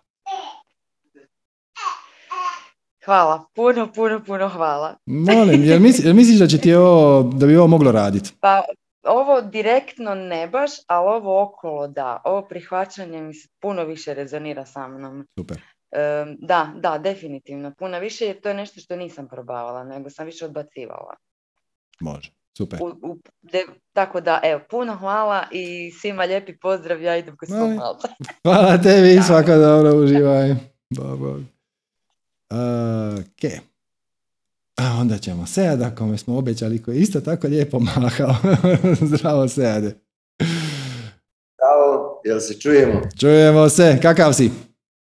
Jo, super, super. Ovaj, uh, znam da to ne voliš, ali uradit to, rekao se da neće, da ti se ne zahvaljujemo, ali za mene je to plemenita i lijepa praksa tako da želim da ti kažem hvala, da znaš i da te posjetim da si promijenio i usmjerio mnoge živote, pa između ostalog i moj kad sam vas otkrio. Baš mi je drago. Inače, e, nije da ja to ne volim, samo je nepotrebno, e, jednom kad shvatiš da smo svi mi dio jednog organizma. Znači, to je isto, zamisli sad se moraš zatrčati, ono, trčiš na avion i imaš tri minute da prođeš 15 gejtova i trčiš ko budala i onda se uspiješ ukrcati u avion. Mislim, ne zahvaljuješ se plućima zato što su disala. Ne zahvaljuješ se srcu zato što je uzlupalo ma se malo više pa ti je dalo energiju. Ne zahvaljuješ se nogama zato što su te nosile tim putem. Samo, mislim, radili su svoju svrhu. Znači, e, ali, ali s druge strane, s druge strane... A s druge strane razumite i vi mene. Apsolutno, e, ali to sam ti baš htio reći. S druge strane, e, drago mi je kad se ljudi zahvaljuju, ne zbog mene, nego zbog njih. Jer dok se ti zahvaljuješ, ti si u stanju zahvalnosti. Koje ti onda pomaže i liječite na puno načina. E, dobro, šta bi, ja bi sad trebao postaviti pitanje, jel da? Ne moraš, možeš podijeliti neko iskustvo ili... Može, ali, pa, može iskustvo, ajde da krenem onda, ali imam i pitanja, bacit ću neki intro od minutice, valjda, pa ja sam još negdje 2012. E, ko student dotakao se prvo ovih tema pozitivne psihologije, NLP-a i Napoleona Hilla, mhm. Tony Robbinsa i, i to. A, I onda sam tad već ono imaju, u tom konceptu postoje prakse koje i vi promovišete u ovome, a bukvalno sam cijeli život u plesu i ono vizualizacija, taj live in the moment, feel the beats mi je mhm. relativno poznato. I onda sa vama sam mislim da smo se nekako spojili, da su sinkroniciteti dali, da vas otkrijem na nekim počecima. I najvažnija stvar, ono što sam otkrio kroz vas je ti obrazci. Odnosno, mene je ples, strast prema plesu, je mene dovela do današnjeg posla. Ja sam živio kao student od plesa, tu sam od, kupio prvu kameru i fotoaparat gdje sam pratio klince po takmičenjima, po izletima i po svemu tome. Onda smo, taj drugar ja koji smo vodili plesni klub, skontali da mi imamo nešto ono i talenta oko videa. Danas eto, imam video produkcijsku firmu ono, oficijalno sam prvi artistic and spiritual filmmaking. Bravo. tako, sam, se nazvao i uh, spletom okolnosti otkrio sam e, da stvarno to radim srcem kako bih unio stil e, u ljudske živote, prikazao, učinio njih, njihove proizvode, događaje viđenim i prihvaćenim. Zašto? Jer ja toga nisam imao ono, u odrastanju i tako to već ide. Ili, ili jednostavno tek tako, jer me to veseli. A između ostalog, ono, to je nešto što mogu da radim bez da jedem, bez da pijem. Elem, a, obrazci, vi dole, ono, otkrivam taj svijet kroz vas a, i ja sam vrlo dobar učenik, ono, vrijednost mi je izvanrednost, tako da sam ja sebi nabavio i terapeute i krenulo se to u obrazce. E sad, možete misliti, ono, poduzetnički život i obrazci, pa to je Kajla bukvalno svakodnevno. Hmm. Međutim, sad dolazimo do pitanja, pošto sam ja taj izvanredni učenik i sad se, i prakse i sve to, meni se dešava već negdje treću godinu za redom. Ja ne mogu spojiti meditaciju duže od dva mjeseca. Ja se toliko zahukam, ide praksa, ide sve, ide to i samo odem na neki put, ono, od 5-6 dana, vratim se, bum, ko da nikad ništa nisam radio. mm Ono, I sad to ne radim, ne radim i počinje me onda to malo, aha, aha, zašto? I, a ja vjerujem da je to praksa koja se treba redovno raditi, činiti i to. I kao da osjećam da ja ne rastem ili da nisam dobar zbog toga što vas da mi se to ponavlja. I to se ponavlja već tri godine. Do te mhm. mjere da, da, da, da mi je to već e, stvara mi nervozu. Sad ja nisam dobar učenik. Sad ja nisam dobar... Ok, ok. Znači, da, meditacija je svakako preferirana i super. ali ako se nađeš u toj točki da e, prepoznaš da si prestao meditirati i sad bi trebalo početi ponovno, malo ti se ne da. E, onda e, kao neku prelaznu fazu uzmi neku praksu koja ti više leži. Na tebi leži ples. Jednostavno pusti neku muziku. Bilo bi jako dobro da, je, da ima jaki ritam i da nema riječi. Barem breakdance. Breakdance, odlično.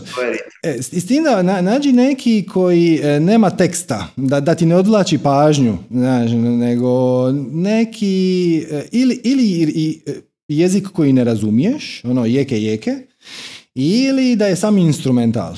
Čisto da, da se ne uloviš, da pjevaš, da, da razmišljaš o tome ili znaš tekstove i to. I onda jednostavno pleši. Znači, i jednako tako kad ti krene tvoja meditacijska praksa, pa sad ti sad se uloviš da već mjesec dana meditiraš i jedan dan ti se jednostavno ne da. Ono ne. Kažeš, ok, danas ću ja zamijeniti svoju meditaciju za plesnu meditaciju. I onda staviš muziku i plešeš uh, nestrukturirano. Znači, nije ideja da znaš plesne pokrete, da izvodiš neke znači, stvari koje se izvode u spotu, nego baš da pustiš tijelo da se giba onako kako se tijelo želi gibati. I ako želiš ležati na podu i valjati se, ležiš na podu i valjaš se. Tako je. E, ali ne, ne sa željom da to izgleda dobro ili da ponoviš neki element, ili, samo eto. I primijetit ćeš da s obzirom da je to tvoja strast, da ti dok plešeš nemaš ni jednu jedinu misao. I to je oblik meditacije. I onda tako radiš dva dana, tri dana, pet dana i jedan dan ćeš reći ono, ma znaš šta, mogu bi danas malo i sjest. Pri čemu, naravno, stalno držiš na pameti, a se te dvije stvari ne isključuju. Ti možeš odplesat i onda sjesti u meditaciju. Ili sjediti u meditaciji i onda se dignuti odplesat. Šta god ti paše. Znači, nađi zamjensku tehniku koja ti je malo draža, koja, na koju te ne treba nagovarati. Ja, ja za to koristim Wim, Wim Hofa ili Uđa i Dah. Znači, ima dana kad e, mi se samo, ja, sad treba sjest. I onda, po intuiciji, hoću li Uđa i Dah, odnosno malo pranajame, sa nadišodanom i to, ili mi je danas dan za Wim Hofa. Ako sam malo down, ako sam više u nekakvoj onako smirenoj fazi, onda mi više paše uđa i dah. A ako sam energičan, onda mi više paše ovaj, Wim Hof. I onda odradim tri kruga Wim Hofa i kad završi treći krug Wim Hofa, ostanem sjediti. Aha. Znači, ima dana, ovo je rijetko, ali ima i toga, da odradim Wim Hofa i ali on onda se vrati u i kaže ajme ja sad treba nešto napraviti neke linkove poslati. Treba I onda ono. E, ok. Nema veze, prihvaćam, danas je takav dan, ovakvih dana nema puno. Prihvaćam, danas je takav dan. Samo se dignem i odradim to što treba i onda možda meditiram na večera, možda i ne. Znači, nađeš zamjensku praksu, u tom slučaju je ples, to je super, koja ima sličan efekt i ako ti je draže raditi, na koju te je lakše nagovoriti. I onda kad ti se, prvo provjeriš jel ti se danas meditira. Ako ti se danas baš nikako ne meditira, odradiš ovo što te više veseli i onda procijeniš hoćeš li odraditi meditaciju ili nećeš i ako nećeš, to je ok. Za taj dan. Sutra je novi dan. E, znači, malo, malo si udovoljiš, malo si ugodiš. Totalno, totalno zanimljivo otkrovljenje sad.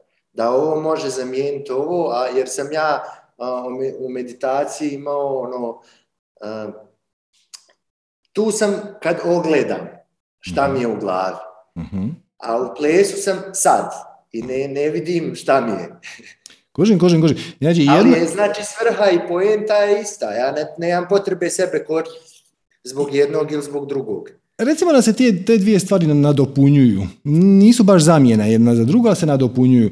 Znači, e, kad plešeš nemaš misli i to je ljekovito na jedan način. E, ali sjediti u meditaciji ima drugu kvalitetu, a to je da e, naučiš prepoznavati misli. Nije toliko ideja da nemaš misli. Može se i do toga doći nakon 30 godina meditacije, ali nije lako. Nije toliko ideja da, da dođeš u stanje bez misli, koliko da, barem za početak, naučiš prepoznavati misli koje dolaze i koje ti govore gluposti. Jer većina ljudi koji nema meditacijsku praksu dopuste da ih misli usrču. Da identificiraju se s mislima, onda krenu ja mislim da bi trebalo. Pri čemu sam naravno ja u pravu, svi drugi nisu u pravu. E, trik je prepoznat da tvoje mišljenje, odnosno tvoja misao nije baš tvoja. Ona samo dođe i nisi ti nužno razmotrio njenu kvalitetu unapred. Neke misli su dobre, neke misli su katastrofalno loše, 99,9% nisi odabrao nego dolaze tek tako. Samo naučiti ih prepoznavati i onda im selektivno vjerovati. To je meditacija. Ali opet, jedno pomaže drugom. Šta budeš bolji u prepoznavanju, bit ćeš bolji u tome da plešeš bez misli. A šta budeš mogao više plesati bez misli, bit će ti tih misli u meditaciji manje i lakše ćeš ih uočiti i lakše ćeš ih prepoznati. Tako da, te dvije prakse hrane jedna drugu i ne bih se usudio sugerirati izbaci meditaciju, a stavi ples. Samo ih izbalansiraj na način koji tebi najviše paše. Ako nisi siguran i ako ti je svejedno, daj prednost meditaciji. Ali kad ima dana kad je ono 85% plesa, 15% meditacija ili 99% plesa, ono meditacija ako baš jako moram, onda kažeš sam sebi danas ću si poklonit jedan ples. Onda ću za meditaciju vidjeti. Možda hoću, možda neću. Kad završim ples, ima, actually, kad završiš ples, bit ćeš, imat ćeš puno manje otpora prema tome da sjedneš u meditaciju. A, zato što će tijelo već otpustiti pola stvari Tako, koje... tako. Ali inače, kad si, kad si već takav tip, preporučit ću ti nešto. Postoji nešto što se zove Ošova dinamička meditacija. To ti je plesna meditacija, ima pet faza, nije posve jednostavno, pa ja ne bi ti sad ovdje pričao. Imaš toga na YouTube-u, imaš e, baš glazbu koju je Ošo napravio. Ima pet faza, e, ali ugrubo samo da ti dam skicu, ba, ti ćeš naći, imaš upute, samo zguglaj malo, Osho Dynamic Meditation. Znači imaš pet faza, e, u prvoj fazi nepravilno dišeš, znači bilo kako, samo da nema nikakav ritam. Okay? I to traje recimo 5-6 minuta. Ova glazba koju ćeš naći na YouTube te vodi. Ona ti ona kaže, ono, faza 1, sad radimo to, onda imaš neku glazbu koja ide s time. Onda 2, 3, 4, 5. Znači prvo nepravilno dišeš, onda ima faza poludi, kad se bacaš ono, kako god, šta više to bolje. Onda ima jedna faza gdje nešto sa rukama, digneš ruke i napraviš hu, hu, E, I onda ta faza ide sve brže i brže i brže i brže i u jednom trenutku čuješ Šoša koji kaže stop. I ideja je da gdje god da si ostao, ono, kad čuješ stop, e, tu ostaneš. I ta, tu poziciju zadržiš 15 minuta. I onda krene um ludovat, ego podivlja, jer uglavnom ostaneš u poziciji koja nije ugodna. I prvih dvije minute to nije tako strašno, ali nakon pet, e sve bi dao. Sve bi dao samo da se možeš pomaknuti. Jer jedan put ti, treba se piškiti, jedan put si žedan, svakakve izgovore. I onda to promatraš. Promatraš svoj um koji smišlja izgovore. I to traje jedno 15 minuta i onda je zadnjih desetak minuta kao malo slavlje, znači plešeš, zabavljaš se. To ti sve skupa traje cirka sat vremena. Izuzetno je moćno. Izuzet, toliko je moćno da se tipično uh, daje ljudima da to rade 21 dan u komadu, znači 21 dan svaki dan i onda stanu. Znači ne, ne ono cijeli život, ne, ne životna praksa, nego jednom u životu to odradiš 21 dan za redom, da naučiš tehniku, da ti uđe u kosti i onda kasnije kad osjetiš inspiraciju, želju, potrebu, jednom tjedno, dva put jedno, jednom mjesečno, šta god, eto, prouči, to je vrlo je moćna tehnika i ta, ta četvrta faza u kojoj ti ostaneš sa rukama gore i sad tu poziciju moraš držati 15 minuta je nevjerojatno i edukativna. Ne, da, da, da, sam utrneš. Ali nije pitanje tijela, tijelo to može podnijeti. Tvoje tijelo nema svoju volju. ti, ako ti kažeš, gle, ja ću ovako ostati i točka, možeš ovako ostati kako E, ali ego ne bi, on, njemu je dosadno, on bi nešto drugo. Tako da evo, prouči još ovu dinamičku meditaciju i evo, s njom možeš čak i zamijeniti pravu meditaciju. To, to jest oblik meditacije. A, a inače, kažem, ako vidiš da ti se ne sjedi, malo otplešeš i onda sjedneš. Odlično, hvala ti. Smijem li da se dotaći, ono, wow, meditacija plesna, ušao sam sad u novi svijet za učenje. Da, da, Šta ima? Smijem ovog drugog pitanja, imamo vremena? Da, da, da, samo izvoli. Aha, ok. E sad, e, mama prethodna me inspirisala, jer ja imam dvoje djece, ovaj, e, četiri godine i sad tri mjeseca. I ono što sam ja u ove četiri godine svoje primijetio, a sad me to znači slijedi isti taj uh, obrazac, pretpostavit ću sa ovim na, novim od tri mjeseca. ja sam u jednom trenutku znao biti jako konfliktan kad je u pitanju odgoj. I kad sam otkrio ja kroz sebe taj dio obrazaca koje sam ja i kako naslijedio, šta znači i, i kako. Ja sam znao, znači s ovim prvim djetetom, koji je rekao sad je već četiri godine, ja sam imao uh, ozbiljne, uh, hajde da kažem, konflikte ono, sa ljudima okolo, bilo kojima, mm. ovaj, koji imaju uh, neke, iz moje perspektive, to je katastrofalno ovaj, e, i sistem, i, jer i meni mozak ode odmah na njegovi 20 godina i, i, na to. Da, da. Ne znam, ali evo sad je došao novi, sad će opet faza. Ovaj, šta da, Šta, jer sam umeđu, šta da radim? Znači, ono kako smo pričali na početku o okidačima. Nema boljeg okidača od djece. E, testiraju ti strpljenje, testiraju ti tvoju... A pazi, ovo, priroda ti podvali. Znači, da ti to malo biće koje bezuvjetno voliš. I ništa mu ne možeš zamjeriti. E, I ne možeš ni otići. Mislim, nije ono ko s posla pa kaže, znate šta, dajem otkaz, nego i ne želiš otići na kraju krajeva. I onda kad dobiješ to biće koje bezuvjetno voliš, onda te ono trigerira na sve moguće. Testirati strpljenje, testirati empatiju, testirati prihvaćanje, testirati ljubav, test, sve ti testira. I, a pogotovo ljudima koji očekuju da su nekako njihova djeca kopija njih samih. Znači, ja, ja sam napravio Ja sam ok sa djecom. ja nisam ok kad neko zagalami na njega. Ili kad ga straši karabajama. Okay, Ja nisam ok kad ono, mu se kaže da će dobiti 10 minuta ili 15 ili mora nešto, a onda mu se probijaju, onda taj neko drugi probija, u ovom slučaju moja supruga, eto, moja mama ili neko, probija mu granice, ono, apsolutne. Ja nisam s tim ok. To je isto, to je isto oblik. ljubavi. Nemoj ako majka ovo a, nećete voljeće majka komšiju i to meni, ja se sledim kad čujem to. To je isto oblik okidača. Gle, možeš urgirat, možeš reći toj osobi koja je napravila nešto šta ti baš ne smatraš da je pozitivno, ok, mi to ne radimo tako, mi imamo drugi stil, mi to više volimo kroz prihvaćanje, onda objasniš djetetu da je sve u redu, objasniš toj osobi koja te trigerirala da ti više to voliš na drugi način i to prihvatiš, jer pazi, to je isto oblik okidača. Znači ti isto zapravo u vanjskom svijetu uočavaš obrazce ponašanja s kojima ti ne rezoniraš. I time, svaki put kad se to desi, te učvrsti zapravo i podsjeti na tvoj pristup koji je drugačiji.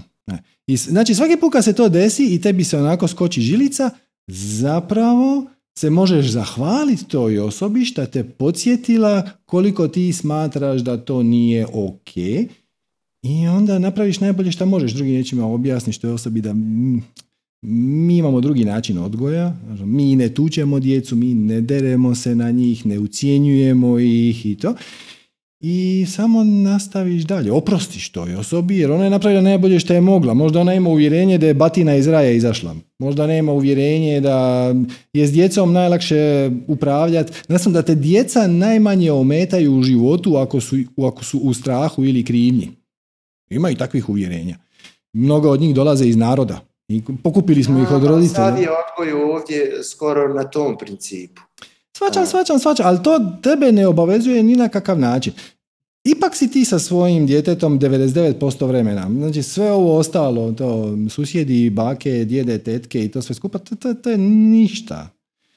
Tvoj utjecaj je daleko veći. Nema ništa što može doći izvana da trajno upropasti stvar. Stvar je što, izvini, ali stvar je što nisam ja 99% vremena. A on je sad sa mamom.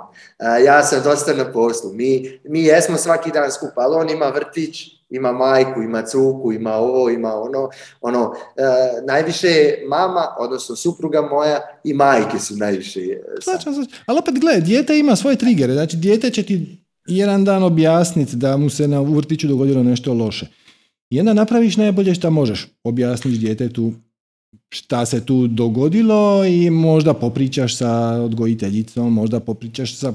Mislim, teško je sad dati konkretan savjet kad nemamo konkretan izazov, ali konceptualno gledano, Dijete također odrasta. E, nije ideja da mi našu djecu zaštitimo od svih negativnih e, elemenata koji mogu ih zadesiti izvana jer ćemo ih učiniti nesposobnima za život.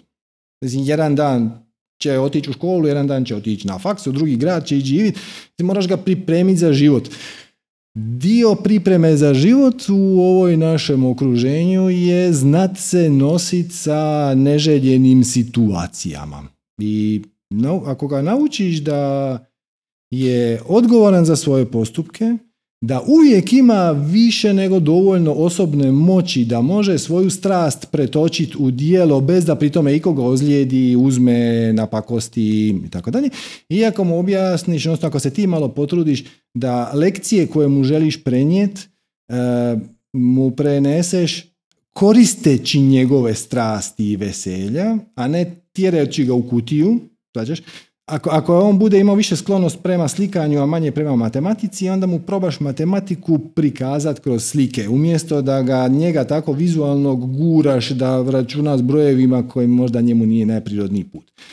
Kad, kad ta tri elementa uključiš, sve se posloži. Znači, dopustiš ga da slijedi svoju strast i sve što treba naučiti, a možda nisu dio njegove strasti, najbolje što možeš prilagodiš njegovim strastima, Naučiš ga da akcije imaju posljedice i da i omogućiš mu najbolje što možeš simulacije, e, nekakve igre gdje će on osvijestiti kako, njegove akcije imaju posljedice i da je to bitno gledat malo šta, šta se dogodi kad ja poludim, šta se dogodi kad ja ukradem, šta se dogodi kad se ja potučem.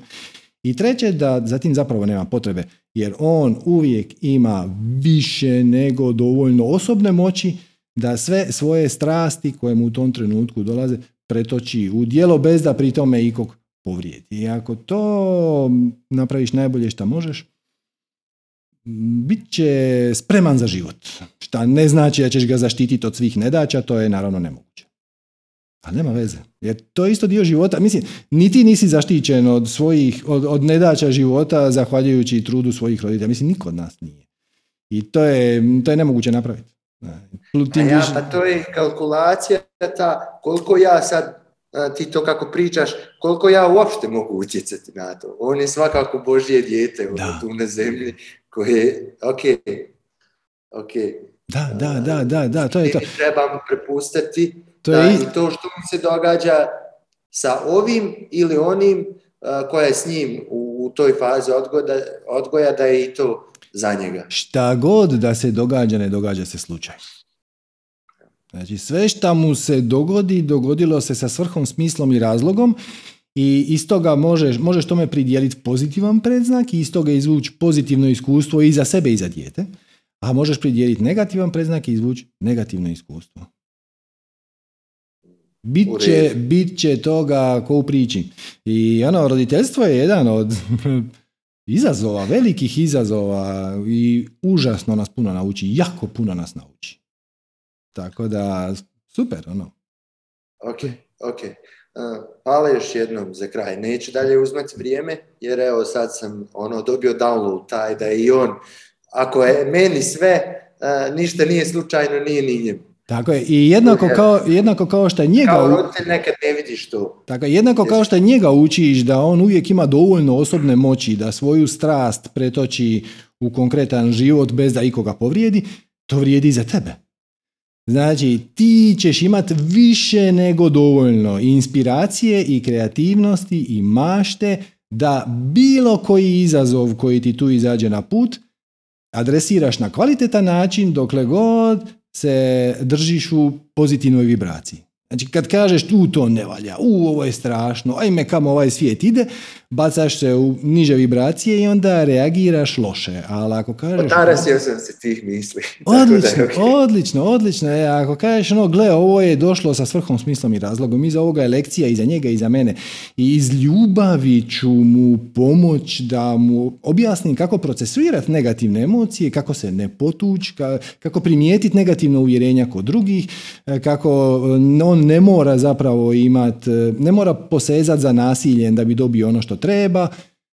I onda će stvari ispast onako kako treba ispast. Ali neće biti loše sigurno. Ok, ok. Hvala. Molim, hvala tebi. Biće dosta, biće dosta. Uh, Hvala ti. vidimo se i čujemo neki drugi put. Može, s velikim veseljem. Ok, ajmo, ajmo recimo Igor. Zdravo Igore. Hej, pozdrav. Zdravo. Čujemo se, čujemo se, kako ne? Kakav si? Hvala ti. E, odlično. E, imam pitanje Mhm. oko strasti, oko meditacije i jedno iskustvo, ako može. Pa poć. E, e, meditacija. E, kad osjetimo da smo se malo pogrbili sve to, da li se ispraviti ili ne? Pa da, Da? Nije posebno Da. važno. Znači, dokle god meditiraš ovo 10, 15, 20 minuta, nije posebno važno, E, ali je uvijek korisno e, razvit e, dobru posturu, jer gle, možda ćeš jedan dan htjeti ići na meditacijsko povlačenje, ono tri dana, sedam dana i onda je, onda je dosta bitno kako sjediš. Ali u tome će ti jako puno pomoć dobar meditacijski jastuk. Znači, Da, probao sam i mhm. Probao sam i poze razne, više ono kao ti na, s kolenima. Kužim, kužim. A kakav ti je jastuk? E, to je onaj od pjene, onaj putni jastuk, je tako? Nije sa ovim headom. A sa Heldom, ok, super, super, može, Helda je izvrsna. E. Tako da, malo, malo, malo se igre, malo eksperimentira. E, Generalno je ideja da malo osjetiš pritisak u donjem dijelu leđa. Znači, e, šta ja znam, jedno pedalj iznad trtice, e, gdje kičma ide, ona ide ovako. I sad ima onaj dio, e, onaj prvi, onaj prvi utor, prvi, e, prva zdjela, ajmo to tako reći. E, tu malo osjetiš kao da kao da te težina gornjeg dijela tijela stoji na tom dijelu i to je ok. Tu se, tu se navikneš, ali kažem, napravi najbolje što možeš. Gurneš se malo prema napred više i onda malo, i recimo meni jako pomaže napraviti dva, tri duboka udaha, izdaha. Ali onako baš se izviješ, znači napraviš Ba- ono, skroz, skroz, skroz se izviješ i onda dopustiš da izdahneš, ali zadržiš uh, kičmu. Znači napraviš To sam teo pitati isto, da li to uraditi u toku meditacije, to radim pre, ali ono, osvjestim da sam se malo pogrbio, onda da li, kad to, onda opet imam taj Gle, možeš, možeš. Ako dovoljno, jedan dan kad dovoljno duboko potoneš u meditaciju da bi tako, takva jedna operacija izvijanja i namještanja poremetila meditaciju, znači ako si u fazi da bi to poremetilo meditaciju, onda to nećeš ni primijetiti. Nećeš ni primijetiti da krivo sjediš. Ako si dovoljno duboko, a ako nisi dovoljno duboko pa primjećuješ, onda se namjestiš. Čak što više na povlačenjima, da, na povlačenjima te često uče e, kako da promijeniš poziciju bez prekidanja meditacije. To napraviš tako što to napraviš jako, jako, jako sporo. Znači ljudi recimo koji sjede u punom lotusu, hm, ovako, e, onda nakon par sati poželiš zamijeniti ono, lijeva noga dole, desna gore ide. To se može napraviti bez prekidanja meditacije, tako što to napraviš jako, jako, jako polako. Sa punom pažnjom fokusirano na svaku senzaciju u tijelu e, i- onda to možeš. A kažem ti, nije strašno važno. Bilo bi dobro težiti prema tome da onako kako sjedneš da tako i ostaneš i da ti ta poza bude ugodna satima. Ali ne moraš do tog cilja doći sutra napraviš najbolje što možeš i, i malo eksperimentiraš. Malo sjedneš dublje na jastuk, malo sjedneš pliće na jastuk, e, dodaš još jednu dekicu ispod, e, pa je makneš. Mislim, ne, ne ono, u isti dan, ne toko meditacije, nego danas ću, danas ću meditirati, ali dignit ću se još 2 cm sa dekicom. Onda staviš dekicu e, i onda odradiš cijelu meditaciju i na kraju zaključiš je li to bilo bolje ili nije. To, U zadnje vrijeme mi se dešava da mi voda iz nosa krene curit dok meditiram. Da li obrisati ili ono senzacija vode preko? Pa obrišeš. Kažem, ni- nije to... Ne, ne možeš ništa krivo napraviti. Mhm. Pitanje je samo da li prekidaš meditaciju. Ako si već potrošio desetak, 15, 20 minuta i došao si u to stanje skoro bez misli, onako ugodno, je, čak i ako ti krene nešto iz nosa, neće ti to previše smetati. A i čak i onda, onako tiho, nježno, polako, onako baš polako, ovako polako. Dohvatiš maramicu, staviš je na nos, obrišeš, obratiš pažnju na senzaciju nosa, maramice, sve mirise, sve, sve, sve, onda to pažljivo staviš sa strane i samo nastaviš. E, Da li dok dišem i brojim dah u meditaciji, da li se sme ono malo uđaja, onako da je- proizvodi disanje zvuk. To me onako malo me fokusira kad to pravim. Probao sam, ali ne znam, je li krivo opet? Jel... Nije, nije, nije, možeš, najbolje ti je jedno i drugo. Znači sjedneš u meditaciju i radiš uđaj dahom. I onda samo ga promatraš i to će ti usput natjerati da sjedneš pravilnije. Jer kad sjediš, kad radiš uđaj i dah, onda se baš onako malo isprsiš i poravnaš ramena i to. I, a, i samo promatraš je li dosta. Svaki put kad izdahneš, kad dođeš do one točke da treba ponovno udahnuti, samo pogledaš, niti se ne zapitaš, nego samo postaviš sam se i pitanje je li to to ili ću još jedan. I onda uzmeš još jedan. I onda uzmeš još jedan, dokle god ne osjetiš da je to nekako gotovo. I kad je to gotovo, prestaneš disati u i dah i prebaciš se na trbušno disanje. Toga se zapravo treba sjetiti, zato što kad dišeš u džaj, u principu držiš e, stomak fiksiran, znači čvrsto ga držiš i dišeš samo plućima. E, a kad meditiraš, ideja je da se e, disanje spusti. Znači, kad si završio sa uđajem, ot, opustiš svoj stomak, ono namjerno, baš mu narediš da se opusti, pustiš ga da se malo onako, da napravi pivski trbušić, ono, budin trbuh, i onda ostaneš u toj pozi i nastaviš meditirati. I ako ti negdje usred meditacije dođe baš želja da napraviš jedan duboki udah, napraviš i to. I vratiš se na meditaciju. Ne, ne u principu ne možeš pogriješiti dokle god slušaš svoju intuiciju. A odnosno dokle god e, to nije nešto što dolazi iz ega. Znaš, a mogo bi sad malo disat. A, m, ma ovo mi je dosadno, bilo bi bolje da napravim pe, pet uđaja i udaha i izdaha. Trbuh, ne dišem trbuhom, nešto je krivo, danas nije moj dan. To, to, to je ego. E, ali ono što dolazi iz tebe, a to je udahneš uđaj, izdahneš uđaj. I onda vidiš hoće li tijelo napraviti još jedan uđaj i udah, izdah ili neće. I ako napravi, odlično. A ako nekako, nje, to je to, onda samo otpustiš trbuh, ostaneš u toj poziciji i samo ostaneš sjediti. To je to. Ono, just sit, kako to kaže veliki majstor Ling Jin ili Dogen, ovisi koga pitaš. To je njegova uputa. Ono, just sit, samo sjedi. Ništa ne radimo, ništa ne ne radimo, ništa, ne, ništa si ne uskraćujemo, ništa si, samo bivaš bez ikakvog posebnog zadatka. Sad pitanje. E, ajde, e, imao sam kao nedomicu šta je moja strast. Ja sam teo jedno, ali su mi ta vrata se onako zalupila su mi se u, vrat, u lice, što bi rekla, druga su mi se otvarala. Mhm. I to prema poljoprivredi. Mhm.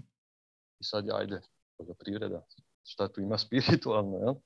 Oj, oj. Dok, dok jednog dana nisam otkrio biodinamičku poljoprivredu. Ne znam Mm. sad si upoznat. Mm, Otprilike. Uglavnom, da, to je bilo ono, jao i te jedno tri noći nisam spavao jer tu su ideje naletale i sve. I dobro, uradim najbolje što mogu u tom trenu. E, to je da na internetu se u- ono, upoznam sa temom i spojim se sa e, biodinamikom u Srbiji. Kad bude sljedeće predavanje, da ja dolazim u međuvremenu, čitam predavanje i sve to. I ja sad odem tamo, to je bio put 200 km tamo, 200 nazad, e, da bi predavanje bilo otkazano, jer nisu nabavljeni rogovi, jel, što se tu koristi, i bilo je ne- o nečemu drugom. Mhm. Ok, ajde, prihvatim ja to. Onda nađem, pošto tu idu određeni pripravci se koriste za poboljšanje zemlje i svega ostaloga, e, se povežem sa ljudima u Hrvatskoj, pošto mi je brat u Zagrebu. Mhm. Nađem čovjeka koji prodaje preparati, koji može do mog brata da donese, a u petak, jer on u subotu kreće kod za praznike kući. B- Kad sam mu trebao dati adresu, meni taj mail kasni. I ne dođe mi tri kad ga je on poslao, već mi dođe u sedam. E, dobro, prihvatim i to. Povežem se s drugim ljudima koji šalju na kućnu adresu, koji bi mi poštom poslali. Dok sam s njima ispregovarao, e, ona je morala ići na neki put u Švedsku i nije stigla poslati. Dobro. E, u, na 30 km od mene dolazio je biodinamičar iz Zagreba, naj, ono, koji je među vrhom. E, ja dobijem koronu, ne mogu otići. Sad, da li su to zatvaranje vrata ili ja jednostavno nisam spreman na to? Da li ja treba još nešto da usvojim pa da to, To- mene sad... To samo ti možeš znati, ali ja bi ti samo sugerirao da dodaš još jedan međukorak. Znači, na primjer, otišao si 300 km dalje na predavanje i dođeš tamo i predavanja nema. Ok, i onda ti kažeš ja to prihvatim. Dobro, to je super. Znači, nisi dopustio da te to odvuče u negativne vibracije. Ali dodaj još jedan međukorak. A to je, ok, ova vrata su se zatvorila.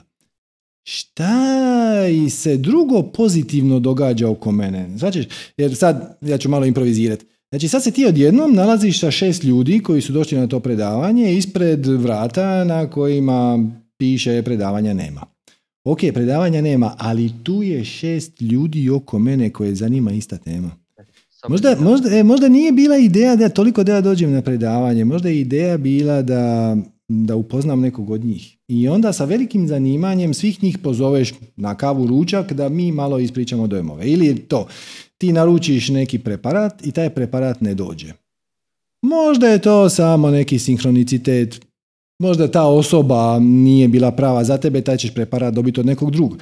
Ali možda taj preparat nije za tebe. Ne, to ne znači da ćeš ti sad život usmjeriti u tom smjeru, samo se otvoriš prema mogućnosti da, hm, ja ovaj preparat nikako da nabavim. Probao sam ga nabaviti od ovoga, od ovoga, od ovoga, ovdje nije stigo mail, ovdje nije stigo čovjek. Možda taj preparat nije za mene. I onda ideš istražit da li je taj preparat doista jedini koji možeš nabaviti. I onda možda dođeš na ideju da kažeš ono, gle, pa kako, nije ni čudo što se ljudi ne bave sa ovakvom vrstom poljoprivrede kad ne mogu nabaviti preparate. Možda bi ja trebao početi uvoziti te preparate. Možda bi ja trebao napraviti neku edukaciju ili možda bi ja samo trebao, ako već nisam za edukaciju, Možda mogu organizirati preko Zuma da nam neko ko je stručan održi za nas deset. E sad, hm, gdje ću naći drugih devet? Od onih ljudi koji su si sjedili s tobom prije predavanja. Sad ćeš, gledaš ne samo da, ne samo da ne, do, ne dopustiš da te uvuče negativnost, nego pretpostaviš. Ali ono, jednostavno, kako smo mi to na faksu zvali, narineš tu frekvenciju. Ti kažeš, ok, ovo je dobro. To što ja još ne znam kako, to nema veze. A ovo je 100% dobro, bez očekivanja. I onda vidiš šta ti se otvorilo zahvaljujući tome što to nije ispalo dobro. I primijetit ćeš da često nećeš, na primjer, nije ti došao preparat, pa ti si rekao možda taj preparat nije pravi, ja ću potražiti drugi preparat i raspitat ću se i onda dok proučavaš te materijale, možda shvatiš da je taj preparat doista najbolji, ali po putu naučiš još nešto što bi ti inače promaklo, što je vezano za neku petu temu. Samo e, kreneš sa jasnom spoznajom, pretpostavkom ne, da to je dobro. Ovo ne da nije loše, ovo je dobro. Ne? I, I onda vidiš šta će ti se otvoriti i onda zapravo Znači, nije samo dovoljno, pokucao sam na vrata, nisu se otvorila. Nego, ok, koja su još vrata mogu otvoriti? Hm? I ova su zaključena. Hm? I ova su zaključena. A, ova nisu. Odlično. Amo vidiš šta je iza njih. To će ti ubrzat e, proces e, fokusiranja na željenu temu. Znači, možda je tvoja svrha ne samo raditi tu poljoprivredu, nego biti i koordinator, i edukator, i e, trgovac posrednik, konzultant, nešto od toga. Možda je tvoja misija napisati knjigu, možda imat blog, možda imat Zoom sastanke koje na kraju ne moraš ti voditi. Ti samo moraš organizirati. Neko, to, neko i to mora napraviti. Neko mora platiti licencu za Zoom da, ono, da imate 100 ljudi bez vremenskog ograničenja, što je ono 15 dolara bez veze. Ne? I neko mora to povezati, neko mora svim tim ljudima kojih možda ima 30, ne mora ih biti bog zna šta, možda ih ima 8, možda ih ima 6. Poslat poruku. Imat ćemo gosta koji inače živi u gdje već, nije bitno, možda čak i u Americi, a možda u, u tvom gradu i on će nam malo ispričati o rotkvicama i onda na taj način znači da, da ti nazoveš tog čovjeka i kažeš bil ti meni objasnio malo rotkvica, on bi rekao, e, znaš šta, nemam baš vremena. Ako mu kažeš, gle, nas je ovdje 15 i jako nas zanima tvoja tema, onda će on doći. I onda ćeš ti dobiti predavanje koje inače ne bi da, da nisi povezao još 14 ljudi. Svađeš, sad ti hoću reći. Pretpostaviš, kreneš sa pretpostavkom da to ne samo ne samo neću dozvoliti da me to ubaci, izbaci iz takta, nego ovo je dobro. Ovo je najbolja moguća stvar koja se mogla dogoditi. To što ja još ne znam kako i zašto, to, to, to nema veze. Jer moja budućnost je zapravo samo moja prošlost koju ja još ne znam. To je povijest koja još nije poznata. Iz perspektive mene za pet godina, ovo što ja sad proživljam, je povijest koju ja u ovom trenutku ne znam. Ali je sigurno super. I kad kreneš sa tim stavom, doslovno narineš tu vibraciju. Kažeš, ja ću ostati u ovoj vibraciji jer ja znam da je ovo za mene dobro. 100%. Nema sumnje. E, onda se krenu događati prava čuda. Jeste dobro, pošto sve što mi se do sad desilo je za današnje dobro, tako da, da ne možemo znati. Da. I jedno iskustvo.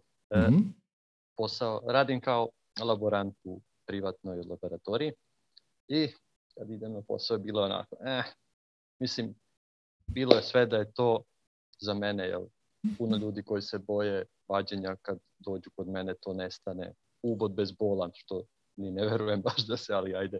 Mhm. I imao sam očigledno krivu definiciju svog posla. To je bilo ono, trebam ići tamo kod onih ljudi koji su nervozni i ovakvi i onakvi dok nisi ti rekao da si uvijek bio učitelj. Da sam se ja zapitao, ja sam uvijek bio pomagač, onaj koji pomaže drugima. mm I samo sam redefinisao moj posao da ja pomažem ljudima da se izleče. Bez tog što ja, da ja njima ne vadim krv, oni nikad ne bi doktor imali na osnovu čega ih liči. Sad je odmah druga priča. Ja kad odem na posao, odmah sam veseli, ja se sa njima šalim, to se smeje kod nas u laboratoriji. Baš sam neki dan primetio da to nisam dugo čuo negde tako da Super. ljudi da se smeju u ovo. E, ali pazi ovo, znači ti sad imaš posao koji voliš, koji ti je drag, i imaš ovaj drugi e, zemljoradnički koji te još više veseli. Možda, ti su, ti, možda su ti zato negativni sinhroniciteti. Zato što uh, svemir ti daje, znaš ono kad, kad na kompjuteru ideš obrisat fajl i onda ti izađe ona poruka, ono, are you sure? Jesi li siguran? E, to, to, to, to. Možda ti svemir daje vremena da stvarno odlučiš. Onda se stvarno, jer možda tvoje više ja kaže, ok, znači ovaj zemljoradnički put je za tebe super. Ali ipak i ovaj drugi ti je dobar i ima neke stvari koje ćeš možda izgubiti ako se počneš baviti s ovim drugim. I ovaj drugi je generalno za tebe bolji, ali jeka tvog starog ja, jeka tvojih e, bivših definicija i uvjerenja, u ovom slučaju života laboranta, koji, koji je dobar, može kreirati male izazove na putu u, kreiranju novog, dokle samo da te natjera da kažeš, gle, ne, ja želim ovo novo. Ja želim novo i ja ću se izboriti. I onda ti kažeš, sve mi ti daje izazovi, izazovi, sinhronicitet i ovo ne uspije. Sve neke sitne stvari koje ništa te nije ni upropastilo, ni ubilo. Sve neke sitne stvari ti onako malo te, da bi ti kliknuo ono, da, ali da, jesam, potpuno sam siguran, klik, klik, klik i, i onda će ti stvari krenuti. Tako da to, to isto može biti situacija, samo izdrži, odnosno vidi koja ti se vrata otvaraju. Hm? U principu trenutno mi se nadopunjuju, jel? Radim smenski, jel, tamo mogu i ovo i ono, kad mi treba vremena, takav je i ono, kolege su ok, možemo se dogovoriti da ja ranije izađem, kasnije dođem. Super. Sve se nadopunje. Samo... Tu, će se, tu će se dogoditi neki balans. Tu će se dogoditi neki spontano će se dogoditi, ne moraš se uopće oko njega brinuti. Samo evo da, da na tvoje prvo pitanje, da li je to možda niz negativnih sinhroniciteta koji te upozoravaju da bi trebao odustati od poljoprivrede, ja bi rekao ne. Ja, bi ja ne vjerujem da je to, mislim, jednostavno ja kad sam na njivi, to je ono, ja to osjećam kao u balonu sam da. i tu je vrijeme stoji, ovo okolo što ja radim se dešava i ne moram ni jest ni pit što kaže. Da, da super, super, drž se toga i gle i ništa ne uzemljuje tako dobro ko zemlja. Znam da zvuči očito, ali to je to, živit, veliki izazov ljudima koji se krenu baviti spiritualnim temama je da izgube uzemljenje. I onda bi oni meditirali i dizali bi svoj kundalini i bacali bi energiju na daljinu, a ono pati im njihov zemaljski život. E, kad radiš na zemlji to se ne može dogoditi. Ono, živiš sa ciklusima prirode, uzemljen si, imaš odmah feedback šta je dobro, šta nije, vidiš po listu jesi li pogodio ili nisi. Ono, to je super. Tako da, bravo, malo ti čak i zavidim. e, možeš doći kad želiš. Može, hvala. E, I samo još jedno na ovo što si pričao o koroni. Ja nemam, ja nemam razliku u mom životu pre korone i posle. Samo što na poslu nosim masku. To je ok, pretpostavljam. To je, to, znači to je skroz To znači da nisi dopustio da ti kolektivna histerija prodre kroz kožu, šta je super. To je to, je, to, je, to, je to kako je to trebalo. Ali opet sad možeš otići opet korak dalje. Znači, ne samo da te korona nije izbacila, nego ako malo bolje pogledaš i razmisliš, vidjet ćeš da ti je u nekim stvarima i pomogla. Pomogla, nego šta puno. E. Puno tome. Da, da, da.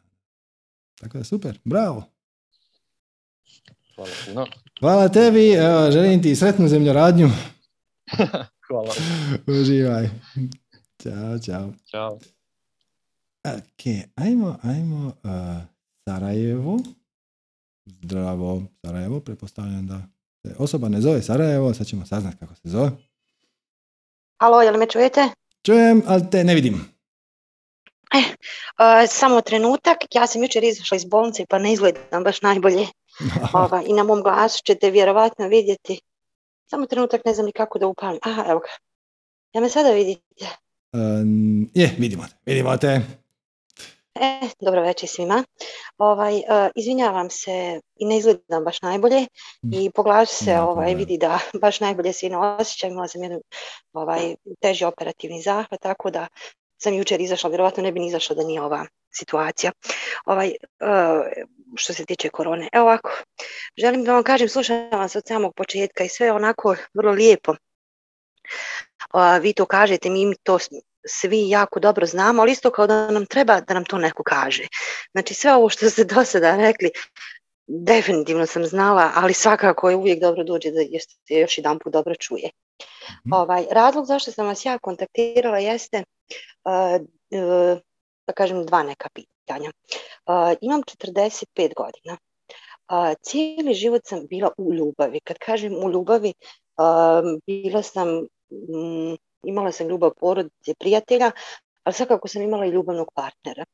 I uistinu taj ljubavni partner je bio ono sve što sam ja željela. Vrlo često sam govorila da bi svima poželjela da imaju život kao ja, da imaju e, direktora na poslu kao ja, da imaju roditelje kao ja, da imaju prijatelje, porodicu i sve svoje želje sam definitivno ispunila. Ovaj, i, I kažem, sutra kada bi umrla ne bih imala nešto da žalim ovaj, tako da ovaj, uistinu sam bila svo vrijeme jako sretna. Nekada su te veze bile onako i kao i svake veze sa trzavicama, bolovima, nekada su ti raskidi se ovaj, kao i svaki jeli, mm ovaj, prekid, no sa sobom nosilo nešto pozitivno, negativno, ali nekako sam ja to sve preživjela i vrlo brzo je došla neka nova ljubav. Ono što se dogodilo jeste da ovaj, samim time ću, ovaj, ću da pokažem, ovaj, da samo pokušam da objasnim. Uh, mogu li iskoristiti ovu priliku? Imala sam težu operaciju uh, ženskih organa i ovom prilikom savjetujem svim ženama da se, možda nije prilika, ali jeste prilika ovakav jedan javni ovaj, uh, da kažem nastup, da se jako kontrolišu i da jako vodimo računa o sebi da odlazimo doktoru. Mhm. Da ne dođu u situaciju da ja sam kao neko koji je 45 godina da imam priraslicu koja je veličina 29 cm ovaj, i koja je bukvalno do grla došla. Ovaj, ali ono što ja želim da kažem jeste da ta moja priraslica je počela nekako da raste onog trenutka kad je, kad je mu nestala ljubav. Neću da kažem da je nestala ljubav, ljubav partnera. Znači kada sam, kada sam ja ostala bez ljubavi. Ovaj, ali, ti, ti ne, vjerovati... ali, ti ne možeš ostati bez ljubavi. Ljubav je samo tvoja. Da, ljubav je moja, ja se jako želim, ja uvijek kažem, sve moje probleme imam osjećaj da bi riješila kada bi ja našla partnera. Ne, ne, ne, ne, ne, ne, ne, ne, ne, Ti sad svoju osobnu sreću, zdravlje i zadovoljstvo uvjetuješ sa nekim situacijama izvana. To zatim ne da nema potrebe. Sad ću da vam kažem, sad ću da vam i to poistaviti, da vam pokušam približiti. Kada sam ostala bez ljubavi nekada prošle godine, taj moja prirostica je bila ovaj, uh, 6 cm. Kada sam, u, u trenutku od kada ja sam ostala bez ljubavi, ona je narasla, vjerujte mi, do septembra 17, u, od septembra kad sam počela osjećati da ljubavni partner toliko nedostaje, ona je uspjela od septembra do decembra da naraste na 28. Naravno. I ja kažem... Naravno. I zato ja. i ženski reproduktivni organi su vezani na drugu čakru, druga čakra je takozvana seksualna čakra, sve je to točno. Ali samo imate jednu fundamentalnu pogrešku. Znači, nije problem u tome što ste vi prestali dobivati ljubav izvana. Problem je u tome što vi vjerujete da vam treba ljubav izvana. Znači, nije, stvar, nije stvar u situaciji, stvar je u vašoj, vašem odnosu prema situaciji. Vidite, Vi imate želju... Da, da, da, da, Ne, mislim, sve ok. Da zlo bude veći. Ja sam psiholog, psihoterapeut. Bezbrojno ljudi savjetujem, ali sebi nikako ne mogu da objasnim da ja mogu da živim bez ljubavi. Da, ne, ne, ne, ne, ne, ne, ne, ne, e, e, bez partnera. Dakle, možete se i postaviti ovo pitanje. Ko kaže? Ali mogu samo da vam kažem nešto. Mhm. Kada kažem ljubavnog partnera, ono što najvi, svi ti moji ljubavni partneri su znali uistinu šta ja želim. Ja kažem, ja ne želim da počnem svoj dan, a da ne, ne nađem poruku na mobitelu, dobro jutro, želim ti ugodan dan. Znači to je tako malo i znači svaki svoj dan sam morala da završim sa svojim partnerom laku noć. Znači, ovaj, e to je ono, ja kad kažem ljubavni partner, ne mislim tada na seksualni. Ne, ovaj, ne, ne, ne, sve mi jasno, sve mi jasno. Ja samo želim popraviti jednu fundamentalnu pogrešku. Znači, oko prve stvari ćemo se složiti. Znači, složit ćemo se oko toga da vama ljubav treba kao hrana. I ta Bravo. vas... Ok, ok. E sad, ovdje dolazi ono što vam ja želim. Vi kažete, ja tu hranu moram dobivati izvana. Šta više ljubavi dobivam izvana, to ću ja biti sretnija i zdravija. Ali nije. Šta više ljubavi budete davali, ćete biti zdraviji i sretni. Ne mogu Nema... se složiti s vama. nema- Puna sam, I'm full of love. Ne, ne mogu se složiti. Ok, Ne to je, mogu. to je isto u Ne redu. mogu. Možemo se složiti oko Ne. toga da se ne slažemo, to je isto u redu. Svakako da. Ali kažem, ne, može, ne mogu se složiti jer kažem, toliko sam puna ljubavi. I još jednu malu stvar koju bi jako vezala I dajte je Da. van i to što ste... Pa, a pazite, samo čas, samo čas. Znači, vi kažete, ja sam puna ljubavi. A treba mi ljubav izvana.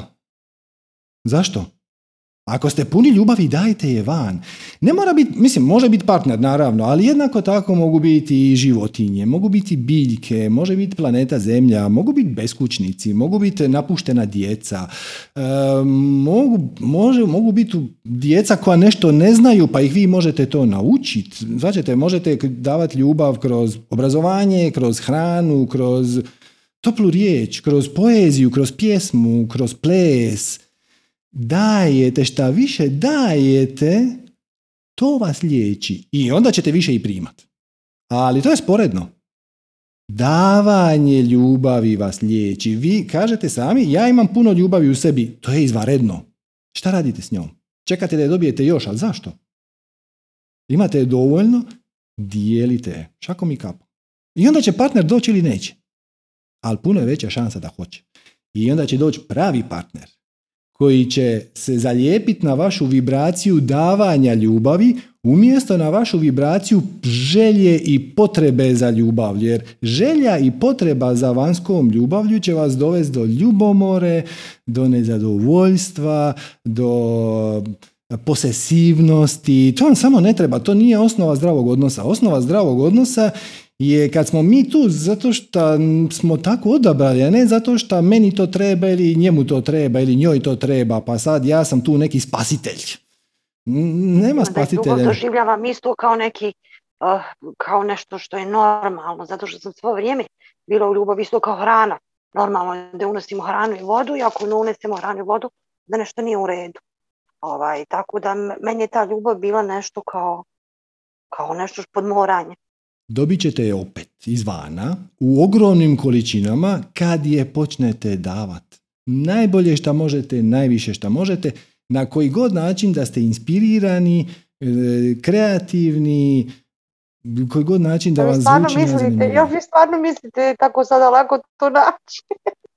Naći će se samo ako to bude potrebno. Ali opet, bez očekivanja i inzistiranja na bilo kojem konkretnom rezultatu. Znači, vi možete sad reći, ja ću sad davati ljubav, ne znam, ži, udomljavat ću životinje, ne bi li ih privukla partnera. Ne, ne, ne, ne, ne, ne, ne, ne, ne. Nego vi ćete, recimo, udomljavati životinje ili se briniti o djeci, ili tek tako. Zbog veselja koje vam taj čin donosi. Vam samo zbog čina samog, ne zbog rezultata. Te životinje koje ćete vi nahraniti, ono, naćete dvije gladne mačkice na cesti, naćete ih nahraniti. Mislim, U one- životu one- mačku nisam nahranila. Nikada u životu mačku nisam nema veze, ok. Ta, ta životinja, taj pas mačka će otići. Mislim, možda će se vratiti sutra, ali neće vam ostati zahvaljivati do 24 sata. I to je ok. Dajete ljubav. Značite, kaže, kaže Rumi, kaže, ne moraš ti tražiti ljubav. Ti samo moraš pronaći unutar sebe barijere koje si izgradio protiv nje. Drugim riječima, kad krene, kad otkriješ šta je to šta te koči da ti dijeliš te valove velike ljubavi koje imaš u sebi i onda ih počneš dijelit, onda će doći ljubav i izvana. Kako siješ, tako žanješ. Nije kako žanješ, tako siješ. Prvo ću ja čekati da naraste kukuruz, pa onda ću ga posijat. Ne, nego ga prvo posiješ. Prvo siješ, onda žanješ. I možda samo još kratko, osjećaj nes- nestrpljivosti. Uvijek ono što želim da, da se mora nekako brzo dogoditi. Ovaj, Mhm. Ne odlažem, nisam osoba koja ništa odlaže, ovaj, tako da taj To je- osjećaj nestrpljivosti. To je posljedica nepovjerenja u kreaciju. Znači vi ne vjerujete onako u dubini duše, ne vjerujete da uvijek dobivate ono što trebate dobiti u trenutku kad to trebate dobiti. Vi biste da proces bude kraći. Odnosno, vi smatrate da ono što se događa u ovom sadašnjem trenutku nije dovoljno dobro. Bilo bi puno bolje da se dogodi ono što ste zamislili u svojoj glavi, odnosno očekivanje koje ste postavili, odnosno inzistirate ne samo na nekom konkretnom rezultatu, nego još inzistirate i na vremenu kad bi se taj rezultat trebao dogoditi. Da, da. I Pa ja što onda, sama to uvijek sve kreira. Kreiram i ono, jednostavno kad vidim da to nije otpustim kao nevažno. Jučer je bilo jako važno. svačam, ali to samo znači da ne poštujete sadašnji trenutak. Na poštu. Hvala puno, pozdravljam vas. Molim, svako ovaj, dobro. ovo vrijeme, ne, ne smijem, ne želim da budem jako duga, da i drugi imaju priliku. Hvala vam puno, pozdravljam sve, Hvala vama, evo, želimo vam uspješno ozdravljenje. Prijatno. Hvala, prijatno. Ok, pa dobro, to će biti to za danas. E, inače, pozivatelj prije, Igor će se zvati, čini mi se, je nešto spomenuo, pa mi je samo podsjetio me na jedan vrlo zanimljiv citat koji sam natrčao pred par dana, pa bi ga možda podijelio s vama. E, kaže ovako, kaže strah od smrti je zapravo strah od života. Jer osoba koja živi svoj život potpuno je spremna umrijeti bilo kojem trenutku bez da trepne. Sad kažete, mmm, kako inteligentno, kakav zen, to je sigurno neki veliki istočni mudrac od pred 2000 godina. Ne, to je rekao Mark Twain. Znači Mark Twain, evo ponovit ću, kaže strah, možete to zgooglat i, ili znači top 30, tako sam ja našao neki top 25 citata od Marka Twaina, onda sam ga provjerio i stvarno to on je rekao, kaže strah od smrti je zapravo strah od života. Jer kad bi ti živio svoj život potpuno, bio bi spreman umjeti u bilo kom trenutku. Zašto? Jer bi osjećao da sve što se događa, se događa sa svrhom, smislom i razlogom. Jer tvoje bivanje ima svrhu, smisao i razlog. Jer ovo što se događa u ovom trenutku je tu za moje i za svačije najveće dobro. Imao bi povjerenje u život, imao bi povjerenje u svoj put, imao bi povjerenja u kreaciju, da će ti donijeti sinhronicitete i okolnosti upravo kad ti trebaju, kada ti trebaju, i da je put prema sretnom životu tome da ti daješ, da daješ najviše šta možeš i najbolje šta možeš. A mislim, ajmo se vratiti na formulu. U svakom trenutku napravi ono što u tom trenutku tebi ima najviše smisla. Zapravo. Nikom drugom ne mora imati smisla. Ali ako tebi ima smisla, ako ti iz nekog razloga to zanimljivo, interesantno, uh, veselite ili ti jednostavno vraća neki mir, napravi to najbolje što možeš. I radi to dokle god možeš, dokle god se ne pojavi nešto što ti je iskreno veselije, ali ne samo zato što si zapeo na ovom prvom. To može biti mala preprekica koja služi da bude dio puta, da te usmjeri ili u drugom smjeru, ili da ti ukaže na nešto unutar tebe što moraš popraviti, riješiti, unaprijediti, ili da nešto naučiš po putu, može biti vrlo onako materijalno, kako osnovati firmu, kako otvoriti poljoprivredno gospodarstvo, tako, kako voditi knjige, sve u redu. Što radiš najbolje što možeš, bez ikakvih očekivanja, bez inzistiranja šta se tu mora dogoditi, kamo to treba ići, sa punom vjerom u kreaciju. Mislim da smo to na pretprošlom sacangu rekli. Da ono mi za nove godine, prvi za nove godine, sam vam poželio novu godinu sa željom da razvijete potpunu vjeru u kreaciju. Drugim riječima, šta god da se događa sad, sad, ovaj čas, je jedina stvar nad kojom možeš poduzeti akciju. Taj trenutak nije tu bez veze. Iskoristi ga. Unesi svjesnost i prisutnost u ovaj tu trenutak. I ako se ovaj čas ne događa ništa, i onda malo sjedneš, malo odmoriš, uživaš u sunčanom danu, uživaš u kavici, u svom omiljenom filmu, šta god već te veseli, dok ne se ne pojavi impuls da napraviš nešto drugo. Evo sad ćemo izvući jedan od e, Lao Tse-a, ovo je iz Tao Te Chinga.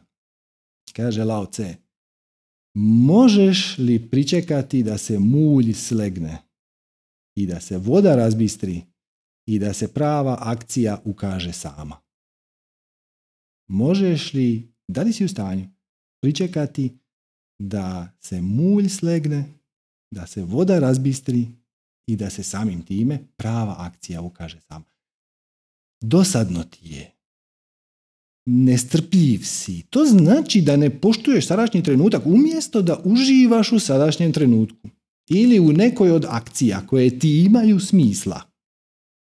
I tu su sa svrhom, smislom i razlogom u ovom trenutku ti se nerviraš jer ti inzistiraš na tome da bi trebalo biti drugačije. Jer ono što si ti zamislio se već trebalo dogoditi, nije još, pa si ti nestrpljiv, pa si onda razočaran, pa si frustriran, pa si ljut, pa si tjeskoban, pa bla, pa onda padneš u apatiju jer onako to ne radi, nema smisla, pa si kriv zato što nisi dovoljno dobar, pa si u sramu što će drugi reći bla, bla, bla, bla, bla, Jesus. Hajde, umjesto toga napravi ovaj put nešto drugo. Uživaj u trenutku. Pusti da se mulj slegne, da se voda razbistri i da se prava akcija ukaže. I onda poduzmeš akciju koja se ukazala sama, jer ništa drugo ti u tom trenutku nema smisla i to je to. Eto. Zapravo nije tako teško kad shvatiš da je neprijatelj samo jedan, a to je um, on se nalazi ovdje i on vam servira šta biste vi trebali, šta ne biste trebali, šta je ovo vrijedi, ne vrijedi, šta će drugi reći, bla, bla, bla, bla, bla, bla, bla.